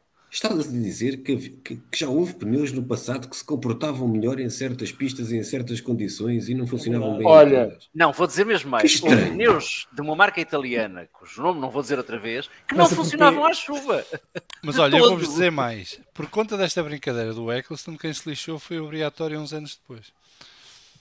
Em 91? Mais uma Sim. vez. Quando fez Sim. o contrato com o Piquet, o Piquet sabia Sim. tirar uh, petróleo dos pneus Pirelli como ninguém. E fez, e fez isso de 84 para 85, é verdade. Tive de confirmar, mas tens razão. O Massa ganhou o último grande prémio em Manicure. Pronto, em 2008. Tinha ideia disso, do Raikkonen estar à frente e ter tido um problema no reabastecimento. Uma parte, uma parte. Manicure é aquela pista que eu gostava de ver de volta à Fórmula 1 Mas quando vou rever os grandes prémios, sou o pai dois que foram giros. O resto foi sempre uma seca descomunal. Mais fica-me fica fica como uma pista gira. Magnicur só tinha uma, uma zona gira, que era a travagem para o gancho. Tirando isso, não tinha piada absolutamente nenhuma. para ver na televisão, ficam... pelo contrário, para ver ao vivo, era espetacular. A zona do, o segundo setor de Magnicur visto ao vivo é genial. Com qualquer carro, protótipos, turismos, Fórmula 3000, Fórmula 1, vi, vi tudo. É genial. O segundo setor é genial para ver ao vivo. Só tem curvas rápidas, graças a Deus. Em meio curso só correram Brabhams em 91 e 92 que não se Sim. qualificaram. Sem Paul Ricard em 85, o Piquet faz um corridão, ganha com pneus Pirelli, ganha contra o Keke Rosberg no Williams Honda tão potente ou mais potente que o motor, que o motor BMW, ganha o Alan Prost e faz uh, faz o ano ali naquela corrida, ele vai ficar em sétimo lugar. Fez mais umas quantas pole positions, pelo menos em Zandvoort fez, mas deixou o motor ir abaixo quando, quando, arrancou, uh, quando arrancou para a volta de aquecimento. E é um ano de frustração, mais uma vez. E é o último ano desta equipa toda junta, do Piquet, do Eccleston, do Murray, do Herbie Blash, do Charlie Whiting, desculpem, um, e portanto do Red Pack. Para 86, o Eccleston, já mais interessado em dirigir a Foca, uh, continua com pneus Pirelli e o Gordon Murray comete um dos poucos erros crassos da carreira dele. Enfim, ele continua a dizer que foi graças a esse erro crasso que desenhou o MP44. O Steve Nichols continua a dizer que o MP44 já estava quase todo no MP43. Eu, apesar de ser um grande fã do Gordon Murray, tendo a ver muito do MP44 no MP43, Dito isto, o que é relevante é falar do BT55, o carro skate, que é lindo, continua a ser um carro maravilhosamente bonito, mas muito pouco eficaz, sobretudo porque o motor BMW que ele encomendou à BMW e que vocês podem descrever de forma mais perfeita do que eu, mas que está todo inclinado uh, para não prejudicar a aerodinâmica, a aerodinâmica, do carro, tem dificuldades em lubrificar sem curvas, sobretudo em curvas para um dos lados. Não me lembro se é para o lado esquerdo, se é para o lado direito. Sei que nas curvas para um dos lados o óleo fugia todo para o outro Sim. e o motor tinha tendência a gripar, a explodir. A, para teres uma ideia, João, quando, quando uh, o Gordon Murray encomendou os motores à BMW, porque aquilo, a ideia era baixar o centro de gravidade ao máximo, era tirar tudo o que fosse motor da parte de cima e pôr tudo na parte de baixo e inclinar o motor a 72 graus. Foram encomendados uh, eh, 32 motores, 32 blocos. Foram feitos mais de 100. Sim. Dá, Sim. dá para perceber a pouca ah. fiabilidade. tu estavas a falar em 85, eu estava-te a falar do motor BMW, que a BMW nesse ano teve dois problemas. Um foi, forneceu motores a Aeros, e esses motores eram feitos pelo Animader, eram preparados pelo Animader. E, eh, ao que parece, o Animader, a determinada altura, descobriu qualquer coisa no sistema de, de, de turbo do KKK que permitia uh, pôr o motor ainda mais competitivo, sobretudo em qualificação. E foi talvez o motor mais uh, com maior capacidade de potência por cilindro, ou por cilindro não, por centímetro cúbico que houve na, na Fórmula 1. Só que de facto o motor era muito, muito frágil. E a BMW deixou-se ir na conversa do Animator, que era um preparador de motores BMW desde os anos 70, e, e, isso não ajudou. E depois, como o Gordon Murray já tinha feito o pedido desse motor inclinado, uh, a coisa atrapalhou-se ainda mais e o motor inclinado de facto não funcionou, até pela razão que tu estavas a explicar. A determinada altura o óleo não havia. Quando o carro curvava, uh, o motor estava inclinado para o lado direito, portanto, quando curvava para o outro lado, não, sim, sim. Não, não, não funcionava. Por. Há uma imagem emblemática disso nos testes, nos treinos do Grande Prémio de Espanha, que é o segundo Grande Prémio de 86, filmado de cima em Jerez, portanto, e o Patrese está sentado no carro a descrever o comportamento do carro em curva, uhum. e a mão do Patrese descreve aquilo que é o comportamento do PT55 em curva, que é a meio da curva deixar de andar e voltar a andar, soluçar, basicamente. É, é, é, isso... a, a BMW tentou resolver isso criando um sistema, eles chamavam-lhe hum, um sistema de lubrificação em gallery, porque vinha de cima, não é? Uh, mas mesmo assim não, não resultava. Lubrificação tive, tive, uma vez, para, tive uma vez para fazer isso. Eu acho que como há imagens, tuas, há imagens tuas, Pedro Felipe, a fazer a mesma descrição. A sério. mas enfim, isso, isso mas é o carro era lindo. O era carro era lindo. é o meu Brabham preferido de longe tem consequências, mas isso tem consequências para, para, todo o futuro. Primeiro, já para o futuro da BMW na Fórmula 1, porque a BMW decide basicamente abandonar a Fórmula 1 com o dinheiro todo que gastou a fazer o motor inclinado. Continua a fornecer motores mais uh, um ano, dois anos, mas já não sob, sob o nome BMW, depois mais tarde será Megatron. Mas, mas enfim, abandona a Fórmula 1 O Eccleston, entretanto, bom, o Gordon Murray chega a novembro de 86 e sai da Brabham. E, portanto, é, é uma parte muito relevante da história da Brabham que acaba com a saída do Piquet em 85 e o Piquet sai, é preciso dizê-lo, não porque quisesse sair da Brabham, ele considera a Brabham a família dele, mas porque o Eccleston se recusa a pagar-lhe o que o Frank Williams, que não era provavelmente um mãos largas, lhe decide pagar. Aliás, há uma conversa famosa que é descrita não pelo Piquet, mas pelo Nigel Roebuck, no Grande Prémio da Áustria de 85, em que o Piquet o chama à sua relote e lhe pergunta se acha que o Prost é sete vezes melhor do que ele. Uh, e o Roebuck diz-lhe que acha que não, e o Piquet diz, diz o Nigel Roebuck, o, o Piquet diz, eu não tenho problema nenhum em admitir que ele é melhor do que eu, mas não é sete vezes melhor do que eu. Mas porquê é que me perguntas isso? Porque ganha sete vezes mais do que eu. E eu acho que isso é injusto. É basicamente este o nível, o nível de, de forretice do Eccleston para um piloto que já lhe tinha ganho dois campeonatos do mundo e portanto o Piquet decide assinar pela Williams para 86 e o resto, como eles dizem, é a história, porque a coisa correu francamente bem, enfim, deu um campeonato do mundo, mas não correu bem do ponto de vista desportivo, do ponto de vista daquilo que o Piquet julgava que ia ser a ligação dele à equipa. A Brabham dos bons anos começa a desfazer-se aí, 86 tem de facto essas consequências todas, uma delas é que em maio, não sei se é 14 de maio, mas por aí, morre, se não estou em erro, o único piloto ao volante de um Brabham, uh, que é o Hélio de Angelis. Uh, não morre logo no acidente que tem Paul Ricard em testes. Um, enfim, creio que ele perde o aileron traseiro, o carro vira-se, uh, ele fica preso muito tempo dentro do carro. Morre de facto também de, em consequência da, da demora em dar-lhe em dar socorro e em dar-lhe dar enfim, o socorro em tempo, em tempo útil. Uh, isso marca extintores, salvo Ninguém tinha extinto uma sim, coisa. E sim, o Murray sim. fica muito afetado por isso. Sim, sim, sim. E sai em novembro de, de 86. Até lá, o BT55 ainda consegue fazer dois pontos. O, o Derek Warwick substitui o Ellie De Angelis. Um, enfim, o, o, o, ano é de facto um ano, um ano de frustração. E tem uma consequência para 87. Em 87 já sem o, já sem o Gordon Murray, a Brabham desenha um carro que é um carro eficaz, o BT56, que é desenhado pelo Sérgio Rinland.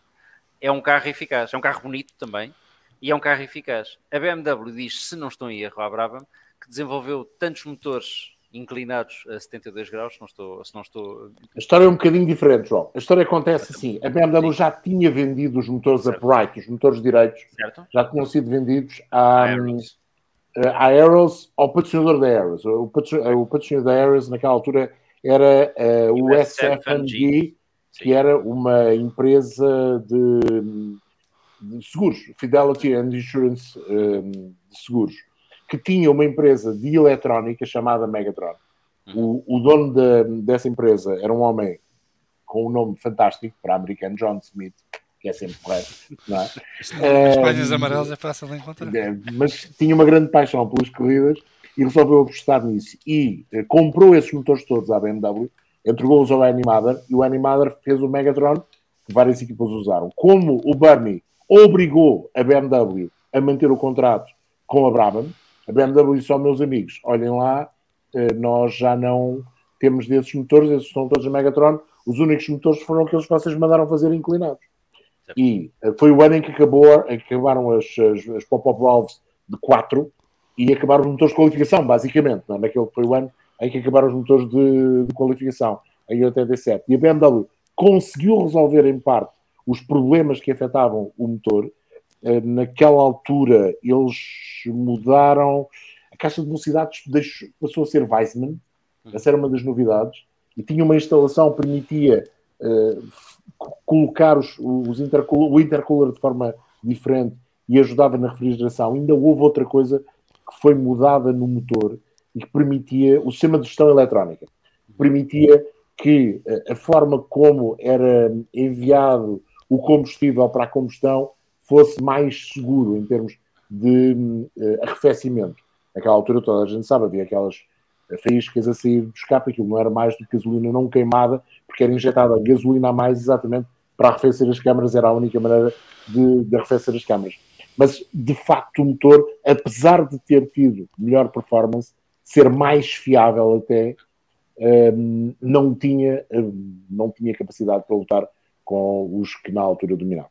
Sim, e, e, o BT56 teria sido mais bem sucedido, volto sim, a dizer, mas o BT54 tivesse utilizado o motor, o motor upright, como tu disseste. Apesar sim, de tudo, faz dois pódios com uma equipa totalmente italiana, do Ricardo Patrese e o André De Cesaris, conseguem fazer dois pontos. De crash. Exatamente, exatamente, Grande piloto, grande piloto, grande piloto. Eu também acho. Ele teve tão bons resultados. Só se lembram do homem bater. O homem bons, ótimos exatamente. resultados. Mas o homem mesmo nos anos tinha bons resultados, batia à força toda. Portanto, É verdade, é verdade, é verdade. Mas, eh, mas conseguem fazer dois É, em chuva. 87. Tiveram três pilotos, ainda o Modena Mas ele estava uma sempre chuva, O. Ele andava à chuva ou, ou, ou em seco também espetava. É verdade, Pedro Filipe. O Modena faz o Grande Prémio da um- Austrália Substitui para e o a Treze. Patrese vai para a Williams substituir Exato. o Mansell que tinha tido um acidente no grande- nos treinos, nos treinos digo bem, para o Grande Prémio do Japão, Japão, sim. partindo duas vértebras e dando o Campeonato do Mundo, o tricampeonato do mundo, ao Nelson Piquet. Uh, não é No demais momento falar que Piquet decidiu celebrar com o Mansell há pouco tempo, há poucos anos, eh, É verdade. juntaram os dois para um, momentos. Sim, um para um anúncio, anúncio publicitário no Brasil Sim, sim. E em que perguntam ao Piquet qual foi o melhor momento do, Da rivalidade. da rivalidade entre os dois e ele responde que foi o acidente dele em Suzuka em que o Mansell quase morre. Sim. mas pronto, por nós. O Mansell ficou sim. burro a olhar para ele. Detalhes. É mais uma das declarações elegantes que ele tem, mas enfim. Sim, o Eu ia ainda faz. perceber o Mansell. Nunca ia perceber o Mansell. Pá, nunca- Se vamos falar de declarações do é que Piquet se sobre o. Mansell. Pois é, exatamente isso. É Pobre senhora exatamente isso. Mansell. Sim, pobre senhora Mansell. Sim, entre outras coisas, mas eh, pobres rolos de papel higiênico ele roubou no México, não é? Deixando com dores de barriga sem papel higiênico na, na box, enfim, fez, fez toda uma série de, de maldades. 87 é o último ano da Brabham na versão Eccleston, e é aqui que eu vou deixar, com uma pequena exceção, porque em 88 não houve Brabham na Fórmula 1, mas houve um Brabham. O PT57 existiu e existe não sob a forma de um Brabham monolugar de Fórmula 1, mas sob a forma de um Alfa Romeo 164, com um motor V10 da Alfa. Romeo. Procar, exatamente. E portanto, como o meu caderno de encargos era 88, eu não posso deixar de falar do 164 Procar, que andava nas horas e que foi um projeto falhado. Ah, era, desculpa, 620 cavalos, 750 quilos, 340 km hora. Sim, a direito. Olha, vou-te vou-te dizer uma coisa. Na única volta a sério que fez a Monza, certo. Perdemos o João. É castigo. Mas isto, mas isto isto, foi quem poético. fala mal da Alfa Romeo, Isto foi É, poético. sim. peraí. É castigo. Isto... É já todos os caladinho. Tens de dizer outra 164 vez, andavam João. não bem. estava a dizer mal, não estava a dizer mal da Alfa Romeo, estava a dizer que aquele carro, a única volta completa que fez a Monza, fez pior tempo que o eh, 156 do DTM e TC na altura. Aquilo foi uma das maiores aldrabices do Bernie Eccleston para satisfazer Alfa Romeo e, sobretudo, para se livrar daquilo que podia ter sido um perigo, que era o ITC, ainda que eu não acredito que tivesse sido perigo algum. O campeonato não correu bem, corria bem o DTM, o ITC nunca correu particularmente bem. Raramente teve casa cheia, ao contrário do que aconteceu, acontecia, aliás, com o DTM. Mas é uma das histórias, o carro não curvava, pura e simplesmente. Vejam, vejam as imagens, há imagens dessa volta, para além de ser feio como breu. Eh, mas vejam, essa, vejam essas imagens. Eu gostava, sabes que eu gostava do troféu monomarca que ele, que ele pôs os 164 a fazer em 88 antes dos grandes Ah, prémios isso era giro, isso era Aliás, giro. Então, lembro-me Era bem, e acho que contei aqui a história de em 88 no Grande Prémio de Portugal, estava eu na geral, a ver no sábado, no sexta, não sei, a qualificação era num dia, a corrida era no outro, portanto na qualificação, Sexta-feira. Sexta-feira. sexta-feira na qualificação, o 164 mais rápido era o conduzido pelo Domingos Piedade, que fez a pole position e ganhou a corrida. Que era, que era dia seguinte. branco, não era? Que era branco, tenho ideia. Não É era? capaz. Assim, Eu lembro-me de ver, lembro-me de ver um, um 164 encarnado, não eram todos brancos, porque havia encarnados também. Sim, sim, e o sim, encarnado, conduzido pela Ana Wilson, passar à minha frente, eu estava na geral, deixa-me pensar, curva 1, 2, eu estava entre a 13 e a VIP, porventura, na subida Sim. para, para, Sim. para a VIP, digo bem. E lembro-me de ver o carro da Ana Wilson passar pelo Domingos Piedade como se ele tivesse parado, o que era estranho. Pronto, mas vi aquilo, fotografei aquilo, comentei aquilo com as pessoas com quem estava e tudo mais.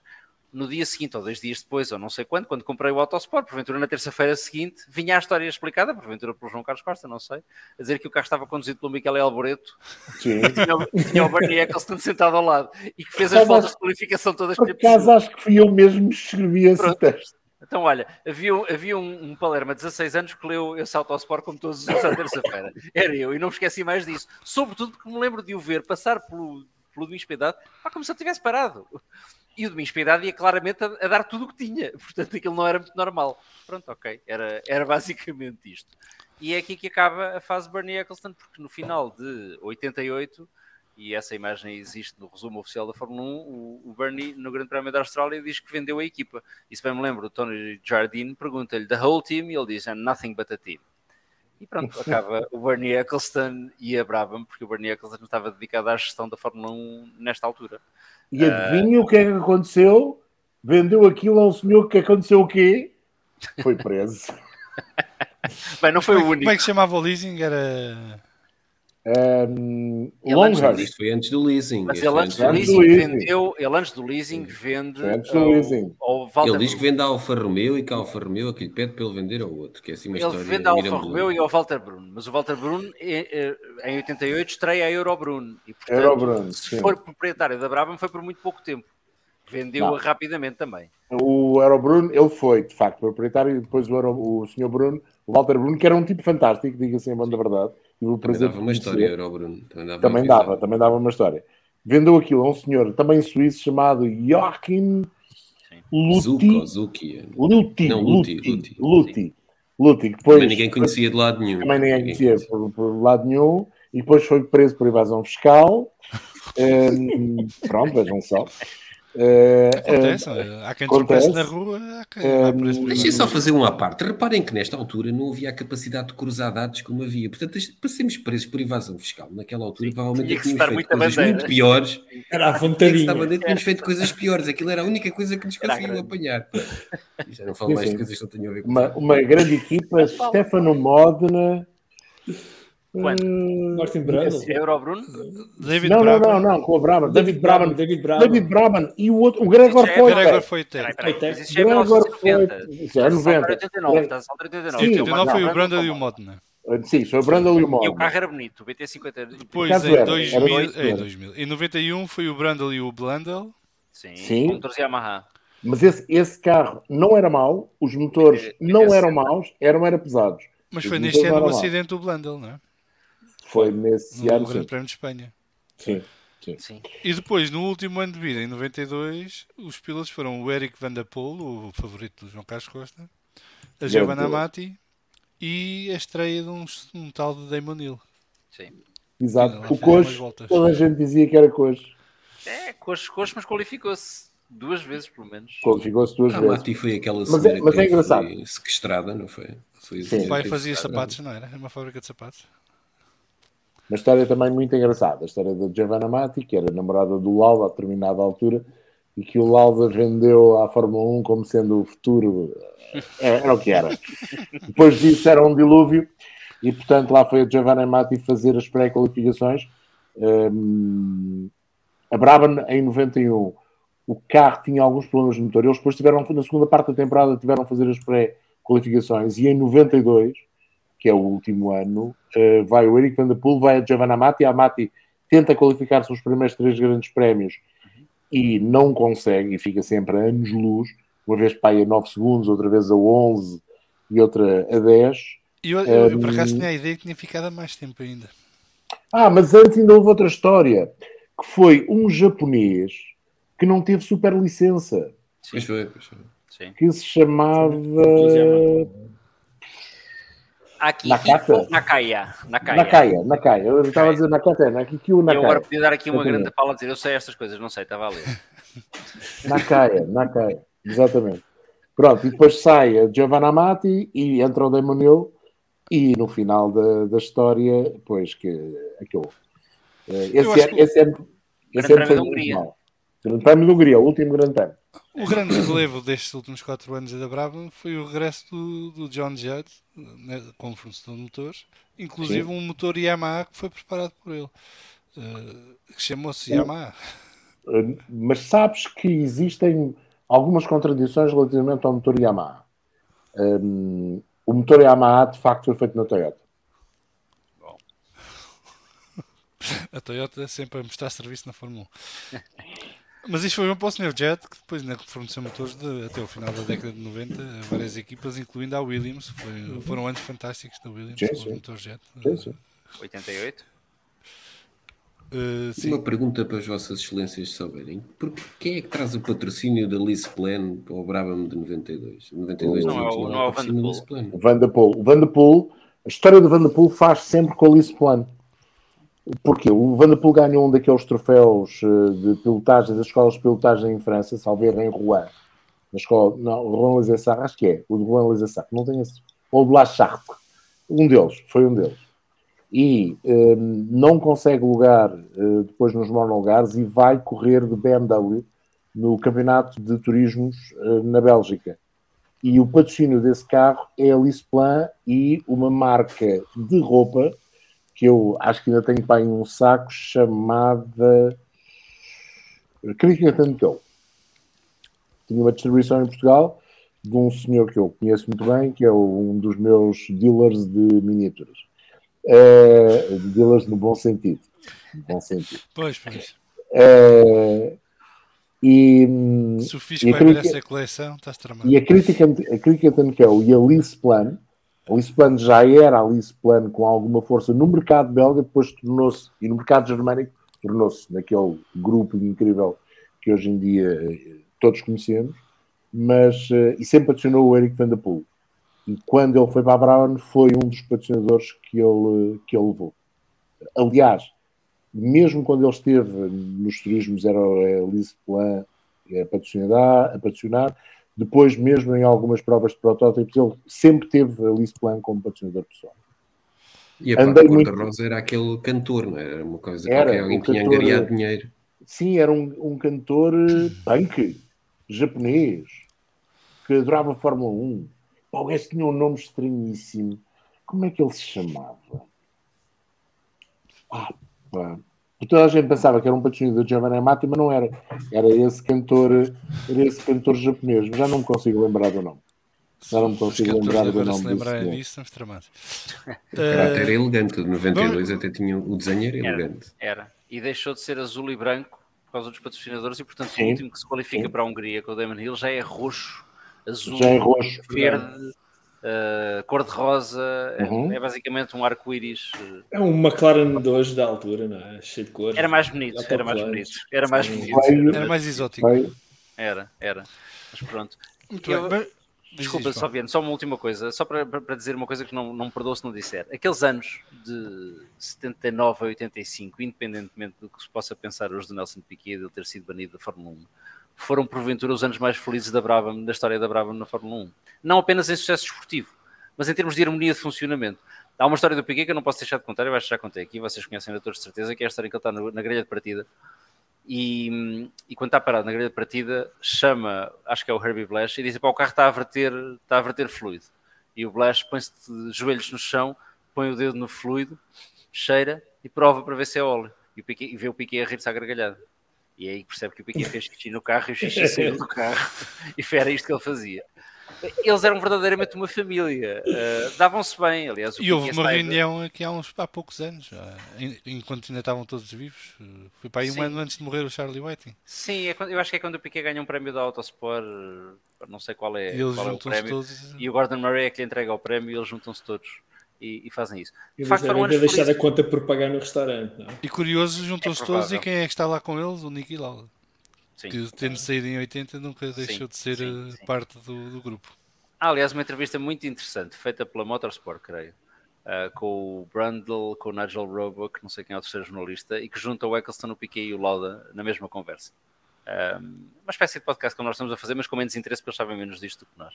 Um, e tem graça a conversa, porque uma das coisas que perguntam é oh, Eccleston, quem foi o melhor piloto da Brava? E ele olha para o lado e diz: Não queres que eu responda isto à frente destes dois? Pois não. E começam os dois: Fui eu, obviamente, não fui eu, enfim eram anos felizes e, e, eu acho que essa felicidade transparecia para quem era fã, independentemente de gostarmos mais ou menos das pessoas, de serem melhores ou menos, ou menos boas pessoas, de serem melhores ou menos bons pilotos. Eram anos felizes. Eu fui fã daquela equipa por isso, porque aquilo era harmonioso e os carros eram lindos, e era fã da BMW.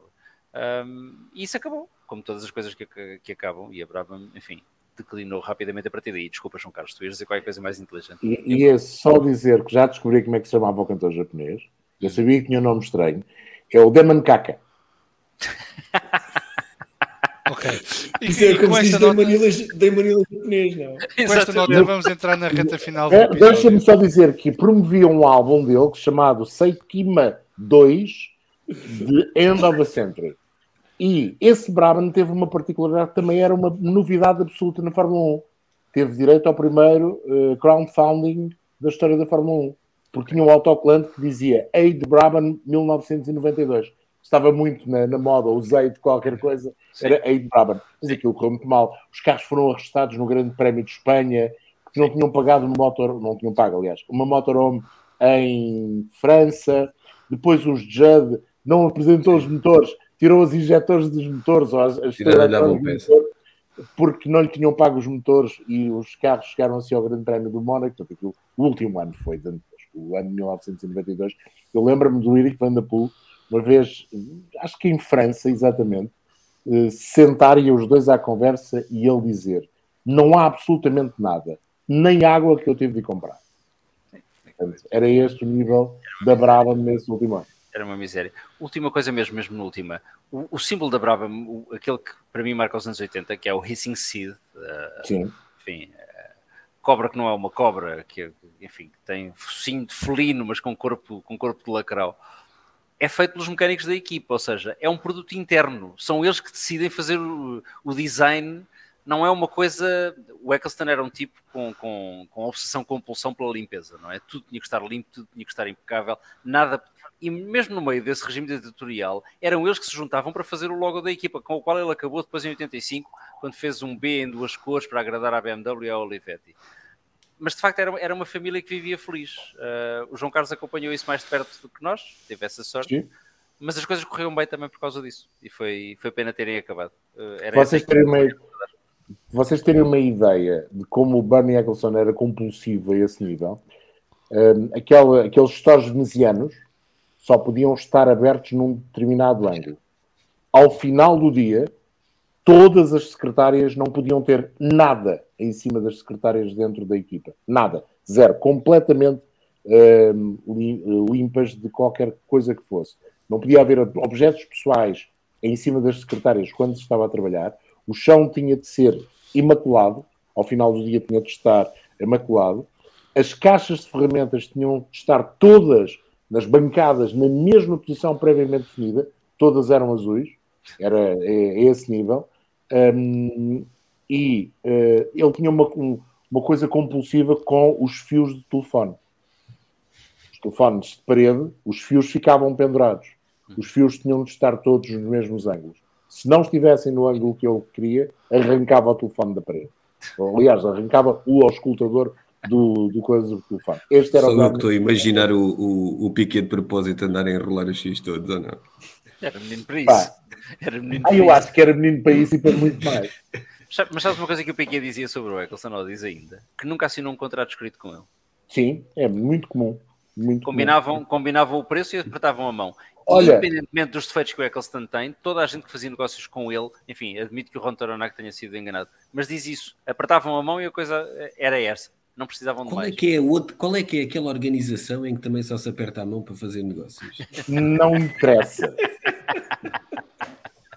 Bom, mas aqui as pessoas, apesar de tudo, não apareciam a boiar com uma, com uma gabardina cheia de cimento no fundo do Tamisa. Antes, antes que o Salviano nos mate, deixa-me o mais triste que fosse a Braba em 1992, vamos relembrar que emprestaram um motor à Andréa Moda no Canadá. Portanto, veja o nível da Andréa Moda para receber um motor emprestado da Brava. Portanto... Mas olha, mas só emprestaram que tinham pago antes uma calçãozinha ao Jet, porque ele queria outra vez os motores pagos e os motores voltaram a aparecer. Sei, acho que eram os injetores, não tinham os injetores, não tem, já não me lembro, estou a falar de, estou a falar de, de cor, mas acho que eram os injetores. Reta final, reta final do podcast. Pedro Filipe, vamos falar um bocadinho dos pilotos que passaram pelo Bravo? Sim. Queres Até começar porque... pela, não, estás à vontade. contemporâneos. Eu, eu, eu, para não perdermos muito tempo, eu queria me focar naqueles que são os meus, pelo menos os meus contemporâneos, são os vossos, também do João Carlos Costa, vamos um bocadinho mais atrás. Mas eu. Eh, eu como é que se chama -se velho João Carlos Costa? Eu tenho que começar por. Não, mais Obrigado, somos queridos. Vocês. Mais experiente, mais experiente. E, e... mas eu, eu, queria fazer um disclaimer antes de começar a falar da Braba. Eu, eu, quando me ofereci para, para participar neste podcast, foi um bocadinho, não, não fui se calhar completamente honesto nisto. É que eu, a Brabham era a minha némesis quando eu era criança. Era a equipa que eu odiava. Eu não sei se já percebeste, mas a tua cena é adorar os que odeias. Exatamente. Mais do que não, não, não, não, não, não, mas não, atenção, atenção. Eu não. Milton Neto, a gente já sabe disso, Milton Neto, a gente já sabe disso. agora é eu... Maxine, agora já sei do armário. Não, não, eu, eu, eu gosto de, de, ter esta perspectiva da idade e dos anos que passam, dá-nos dá outra, outra perspectiva. Mas eu continuo, ainda hoje falei com o meu pai e, e recordei, e, e estava falando nisto, porque ele é o culpado, primeiro de eu gostar de Fórmula 1, é o culpado de não gostar da Braba e ainda mais de não gostar do Piquet. Continua a não gostar do Piquet. O meu pai tinha um alcunha para o Piquet, que eu vou, vou repetir aqui a palavra, um mijão. Mijão. E, e, epá, não já confirmamos dele, aqui com vários episódios que era mesmo mijão.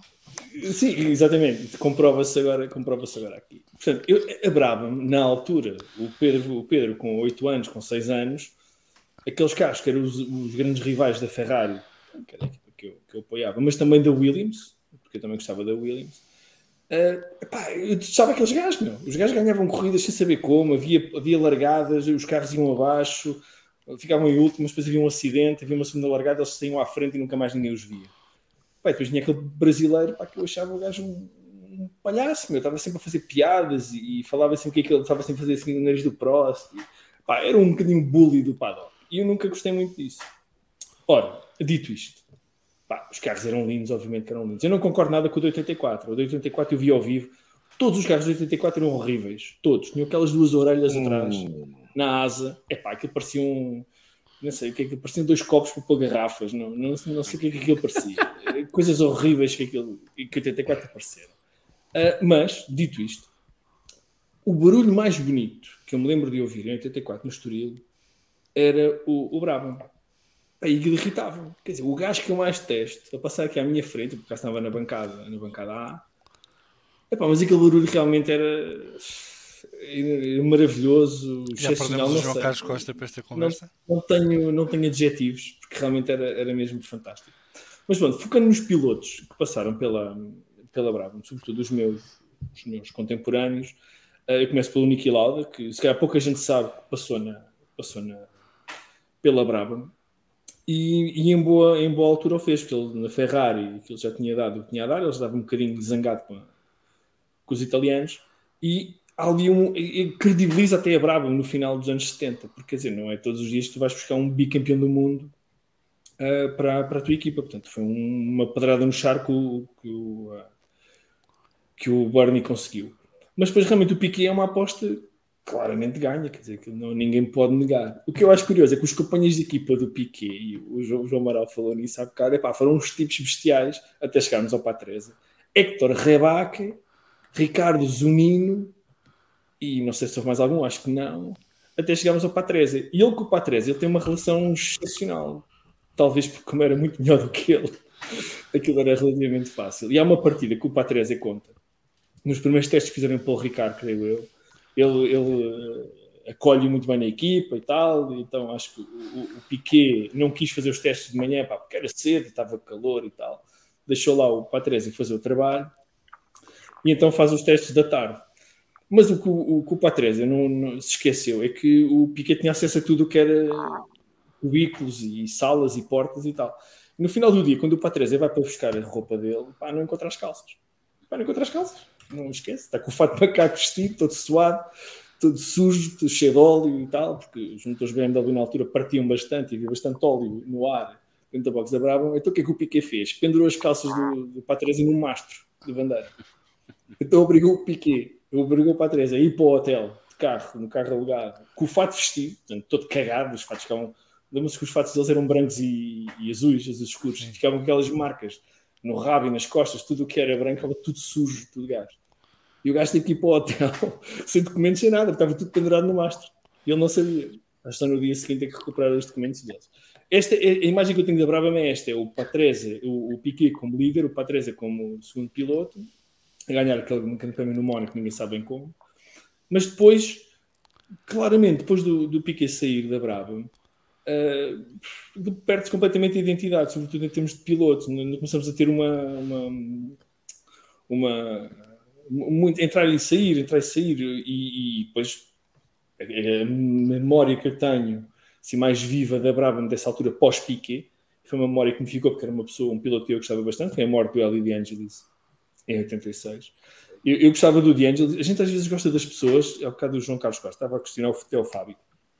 A gente às vezes gosta dos, dos pilotos ou das pessoas e não sabemos bem porquê. Mas o D'Angelis eu sei exatamente porque é que eu gosto dele e porque é que sempre gostei dele. Pá, porque tinha o capacete da Simpson, tinha aquela parte assim, parecia um, um, o Darth Vader, mas em, em bom. Em, bom. Não, não foi o primeiro, não foi o primeiro a usar Sim, não foi, mas, mas, aos meus olhos, na altura, aquilo, aquele gajo tinha um estilo do caraças. É? Aquele gajo tinha um capacete diferente dos outros.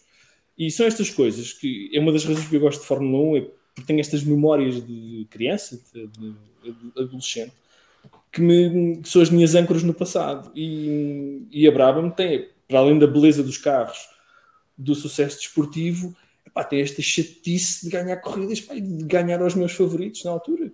O Villeneuve, o Keke Rosberg, e depois, depois mais tarde o Prost. Epá, e depois tinha que ser aquele gajo que eu não gostava. Porque é que tinha que ser o brasileiro a ganhar? Um, o, o Lauda ter estado lá amenizou um bocadinho a coisa. Eu, eu lembro quando fiz 10 anos, em 84, lembro de ter recebido como prenda de anos uma maquete, uma, uma miniatura de um, de um Alfa Romeo, que era o BT46, mas sem a ventoinha.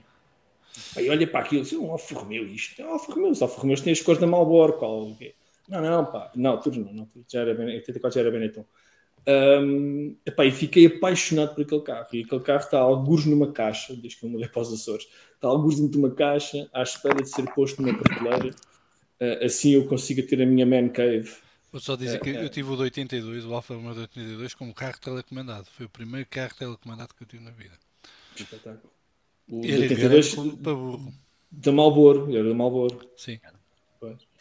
Um, Pá, e pronto, e assim, se formos um bocadinho mais atrás, uh, houve pilotos, eu fiz alguma, alguma pesquisa, não muita, sobre os pilotos da, da, que passaram pela Brabham, mas há um que, apesar de ter uma, um caráter complicado, ter sido uma pessoa complicada, foi um piloto que eu gostava muito, na altura eu não sabia grandes detalhes sobre, acho que era o Jackie Hicks, por ter ganho alemã e mais tarde no Paris-Dakar, etc., que ganhou duas corridas na Brabham. Eu não, não tinha essa ideia que ele tinha passado lá um, e, e fiquei, fiquei bastante surpreendido.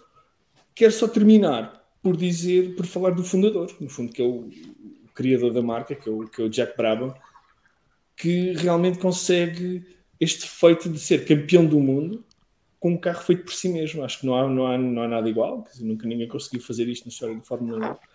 E era uma altura em que eram os garagistas, como chamava o Enzo Ferrari, e, e lá está, é uma daquelas, uma daquelas figuras da Fórmula 1 que muitas vezes é esquecida. É um tricampeão do mundo, mas é não sei por, por ser australiano e ter acabado como agricultor, mas nós não, não, não ligamos muito. Não, não, não foi o único, sobretudo se são daquela zona do globo, são agricultores, ou têm ovelhas. Ou, o Alan Jones também foi para uma quinta, não é? Sim, sim, mas isso é multimilionário, esse gajo tem um agronegócio, assim, uma coisa gigantesca. Um, sim, agricultor.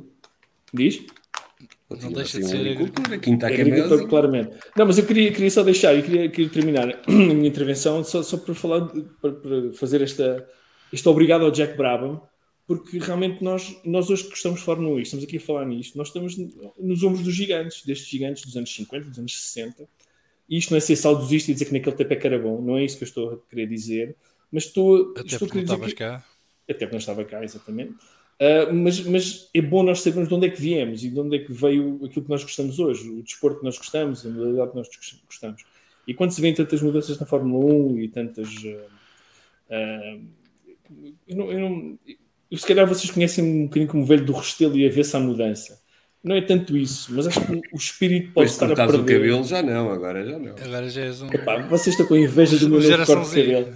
Isso vai ficar gravado para que, fique, para que fique gravado. Eu fui cortar o cabelo com uma fotografia do Alexandre Carneiro no meu telefone e mostrei à cabeleireira. Disse: Eu quero ficar tão bonito como ele tem sempre, ele tem sempre no telemóvel. Sim, é quase é o, meu, é o meu fundo secreto. E, e a cabeleireira antes de dormir, disse, antes de dormir manda uma mensagem não, a cabeleireira disse: é assim, eu, o cabelo talvez, agora a cara não há nada a fazer, Pedro. não consigo fazer nada. Realmente este, este rapaz é muito bonito. Um, pronto, deixar só um, um uma, uma menção ao Jack Brabham. Há alguns livros sobre ele, e por acaso houve dois títulos que eu, eu, eu por acaso escrevi e esqueci-me de trazer o papel.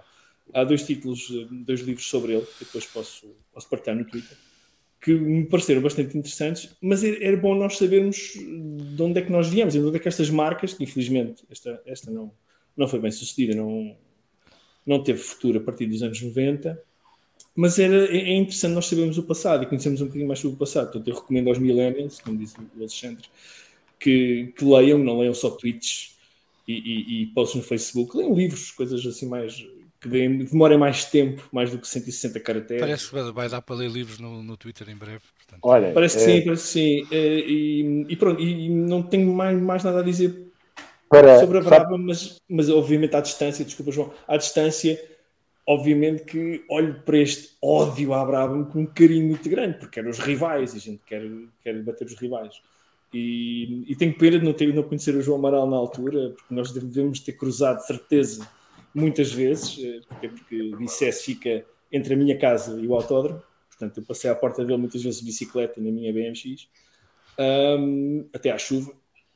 E, mas, mas é pena, e volto a dizer, é pena ter descoberto a minha tribo da Fórmula 1 tão tarde, mas olha, Aqui estou. É, e... é o que é. É sempre, é sempre... trazer pipocas. Relativa, é sempre... relativamente, relativamente, João, desculpa, João, relativamente a isso e para as pessoas lerem, eu, eu passei e, e, o João fez, comprou, encontrou e comprou. Não é fácil. Há uh, três livros fantásticos sobre a história da Fórmula 1 para quem gosta dos detalhes mais técnicos, sem ser exageradamente técnico, mas contam a história com algum detalhe eh, das marcas, eh, de carros específicos, dos pneus mais importantes e menos importantes, chama-se History of the Grand Prix Car, é do Doug Nye, há três edições, uma vai até 65, depois há uma de 65 a 91 e depois uma a seguir a 91.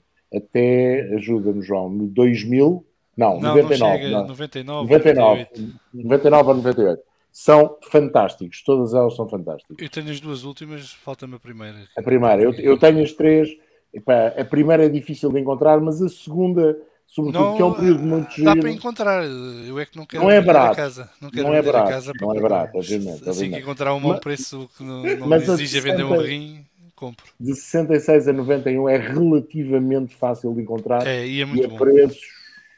A preços eu comprei por 50 euros, não, 80 euros, acho eu. Sim, à volta disso. Não é, não é nada do outro mundo, tendo em conta a qualidade do livro. O outro a seguir é que foram 50 euros. o, assim. o mais antigo, nesta altura, não se consegue comprar por menos de 300 euros.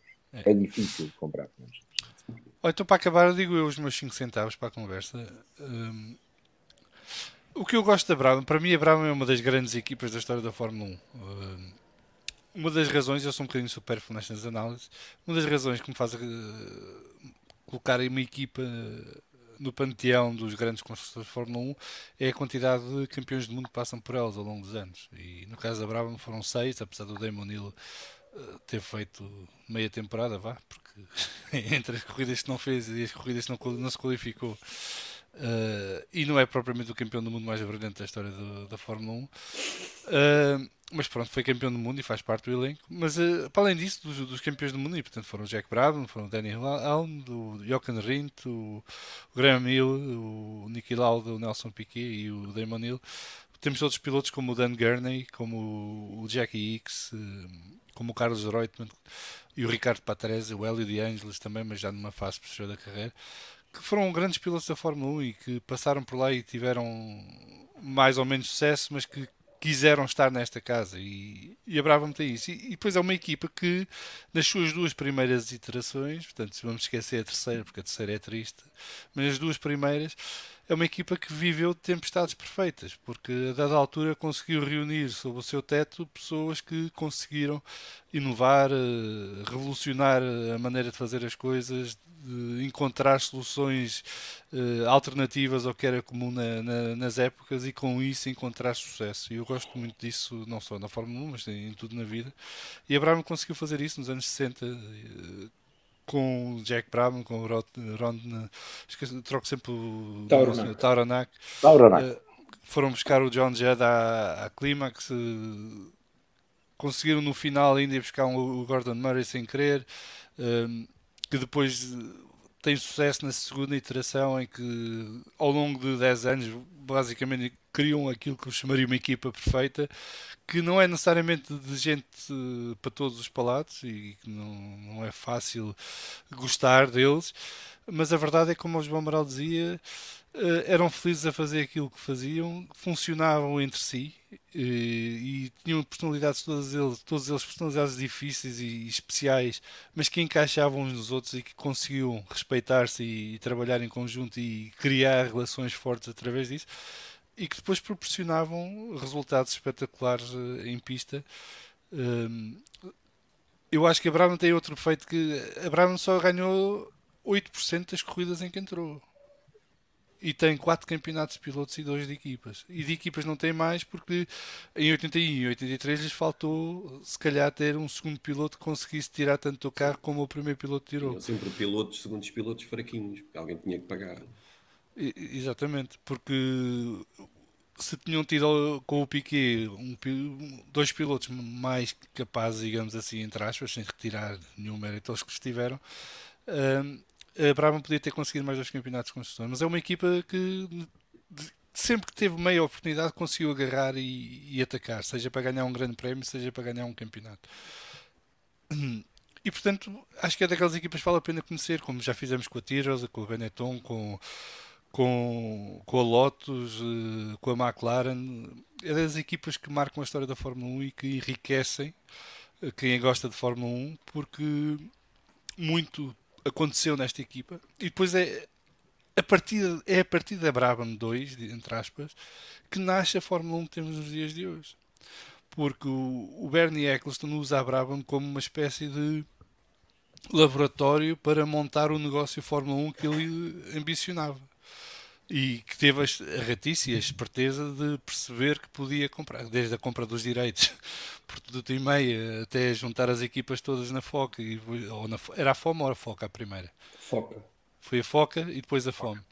Uh, e depois transformou a Fórmula 1 no negócio bilionário que é hoje em dia e que depois foi vendida em parte a fundos de, de, investimento e hoje em dia é tida na totalidade pela Liberty uh, através do, do, do, seu, do seu consórcio.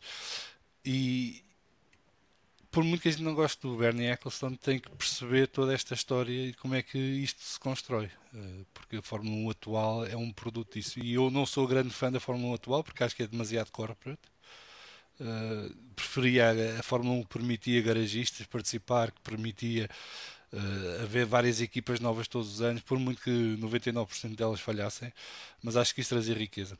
Mas uma das coisas que e eu, eu, não tive muito tempo a preparar este episódio por questões pessoais, uh, nada de grave, nada preocupante, só contingências da, da vida.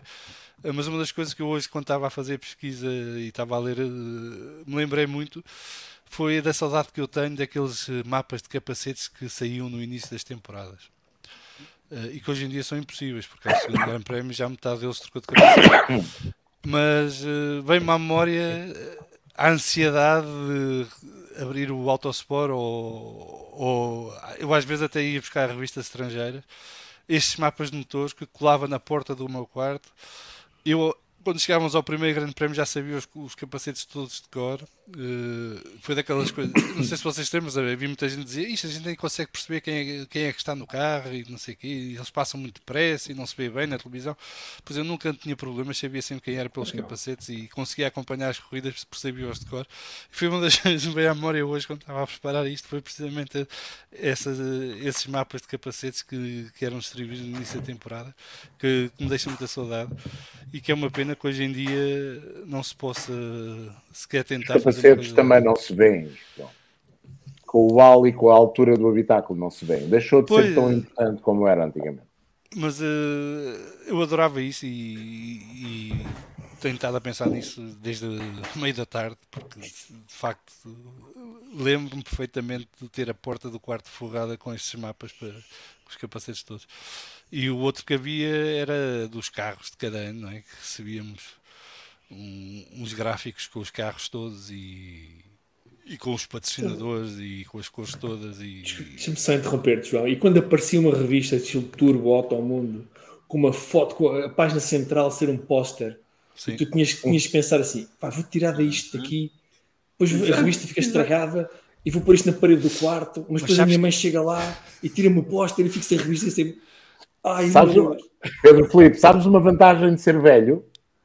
É que no motor, é que nos motor e volante dos anos 70 os pósteres eram destacáveis e tinham uma traseira ou outro póster ou em branco. Exatamente. Era uma vantagem, não tínhamos estragar nada. Tinha uma vantagem em relação a vocês. Meus pais têm um quiosque, que ainda hoje têm. Um, e eu conseguia sempre duas cópias de tudo. Claro. Pois, Ficava a cópia da revista intacta ou do jornal intacto e depois o póster à parte. E eu lembro de fazer outra coisa que era. Havia umas revistas espanholas que traziam pósteres de desporto basquete, futebol, eh, Fórmula 1, motos. E eu muitas vezes era essas revistas que ia buscar, que eu não os queria ler, só queria os posters. E, portanto, a revista ia para o lixo, mas o póster ficava. uh, e, e, era assim que, que, eu fazia. Mas tinha essa vantagem, tinha um quiosque, seria mais barato. Uh, só na altura não era explicar barato. para, quem nos, para algumas das pessoas que nos estão a ouvir que na altura nós não simplesmente não íamos ao computador, escrevíamos Brabham BT52 e tínhamos 40 fotos boas para coisa. Portanto, a gente queria guardar essas coisas e às vezes tinha medo de estragar porque queria ver quando tivesse, porque Olha, não, não havia a facilidade que há hoje. Não, é? não mas, mas já agora aproveitar para contar às pessoas que no meu tempo e no vosso tempo nós não gastávamos dinheiro em merchandising, não é? Ou poucas pessoas gastavam dinheiro em merchandising. Até porque o merchandising vinha ter connosco. Porque na altura em que começavam os campeonatos ou que havia um grande prémio de Portugal, os patrocinadores faziam chegar todo o tipo de material publicitário. Eu lembro de ter bonés da Marlboro, cheguei a ter um casaco da Ferrari. Autocolantes da Marlboro, meu, meu Deus. Autocolantes da Marlboro que eram dados ao pontapé. Uh, era uma loucura. E hoje em dia qualquer merdice custa 20 euros e nem vale a pena. Uh, falaste, eu... falaste no sítio certo. Marlboro era, era a era, diferença. Era tão bom.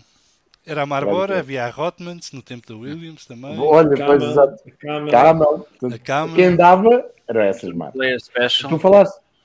A Benetton também Não, e, a, e, as petrolíferas também. Era a Shell, a, a Mobil, Mobil. A Mobil. Por acaso, quer dizer que estava aqui atrás, mas não está. Um, um autocolante da Marlboro grande, mas não está. Está para ali alguns. Mas deixa-me só acrescentar aquilo que tu disseste dos pilotos algumas, alguns dados disto. Tu falaste no número de pilotos campeões do mundo que passaram pela Brabham. Eu vou de outra maneira. Os pilotos que passaram pela Brabham e depois deram lugar a equipas de Fórmula 1. Há equipas de Fórmula 1 com o seu nome, para além do Jack Brabham, obviamente, não é? O Chris Amon, o Chris Amon, o Bruce não, o Bruce nunca ganhou um Brabham. Não, o Chris Amon, o Guy Ligier, os Graham e Damon Hill, eles de Fórmula 1, o Wilson Fittipaldi, Fittipaldi o Gerard Larousse, que também guiou para a Brabham, e o Hector Rebac. Para além disso. Qual foi o do Hector Rebac?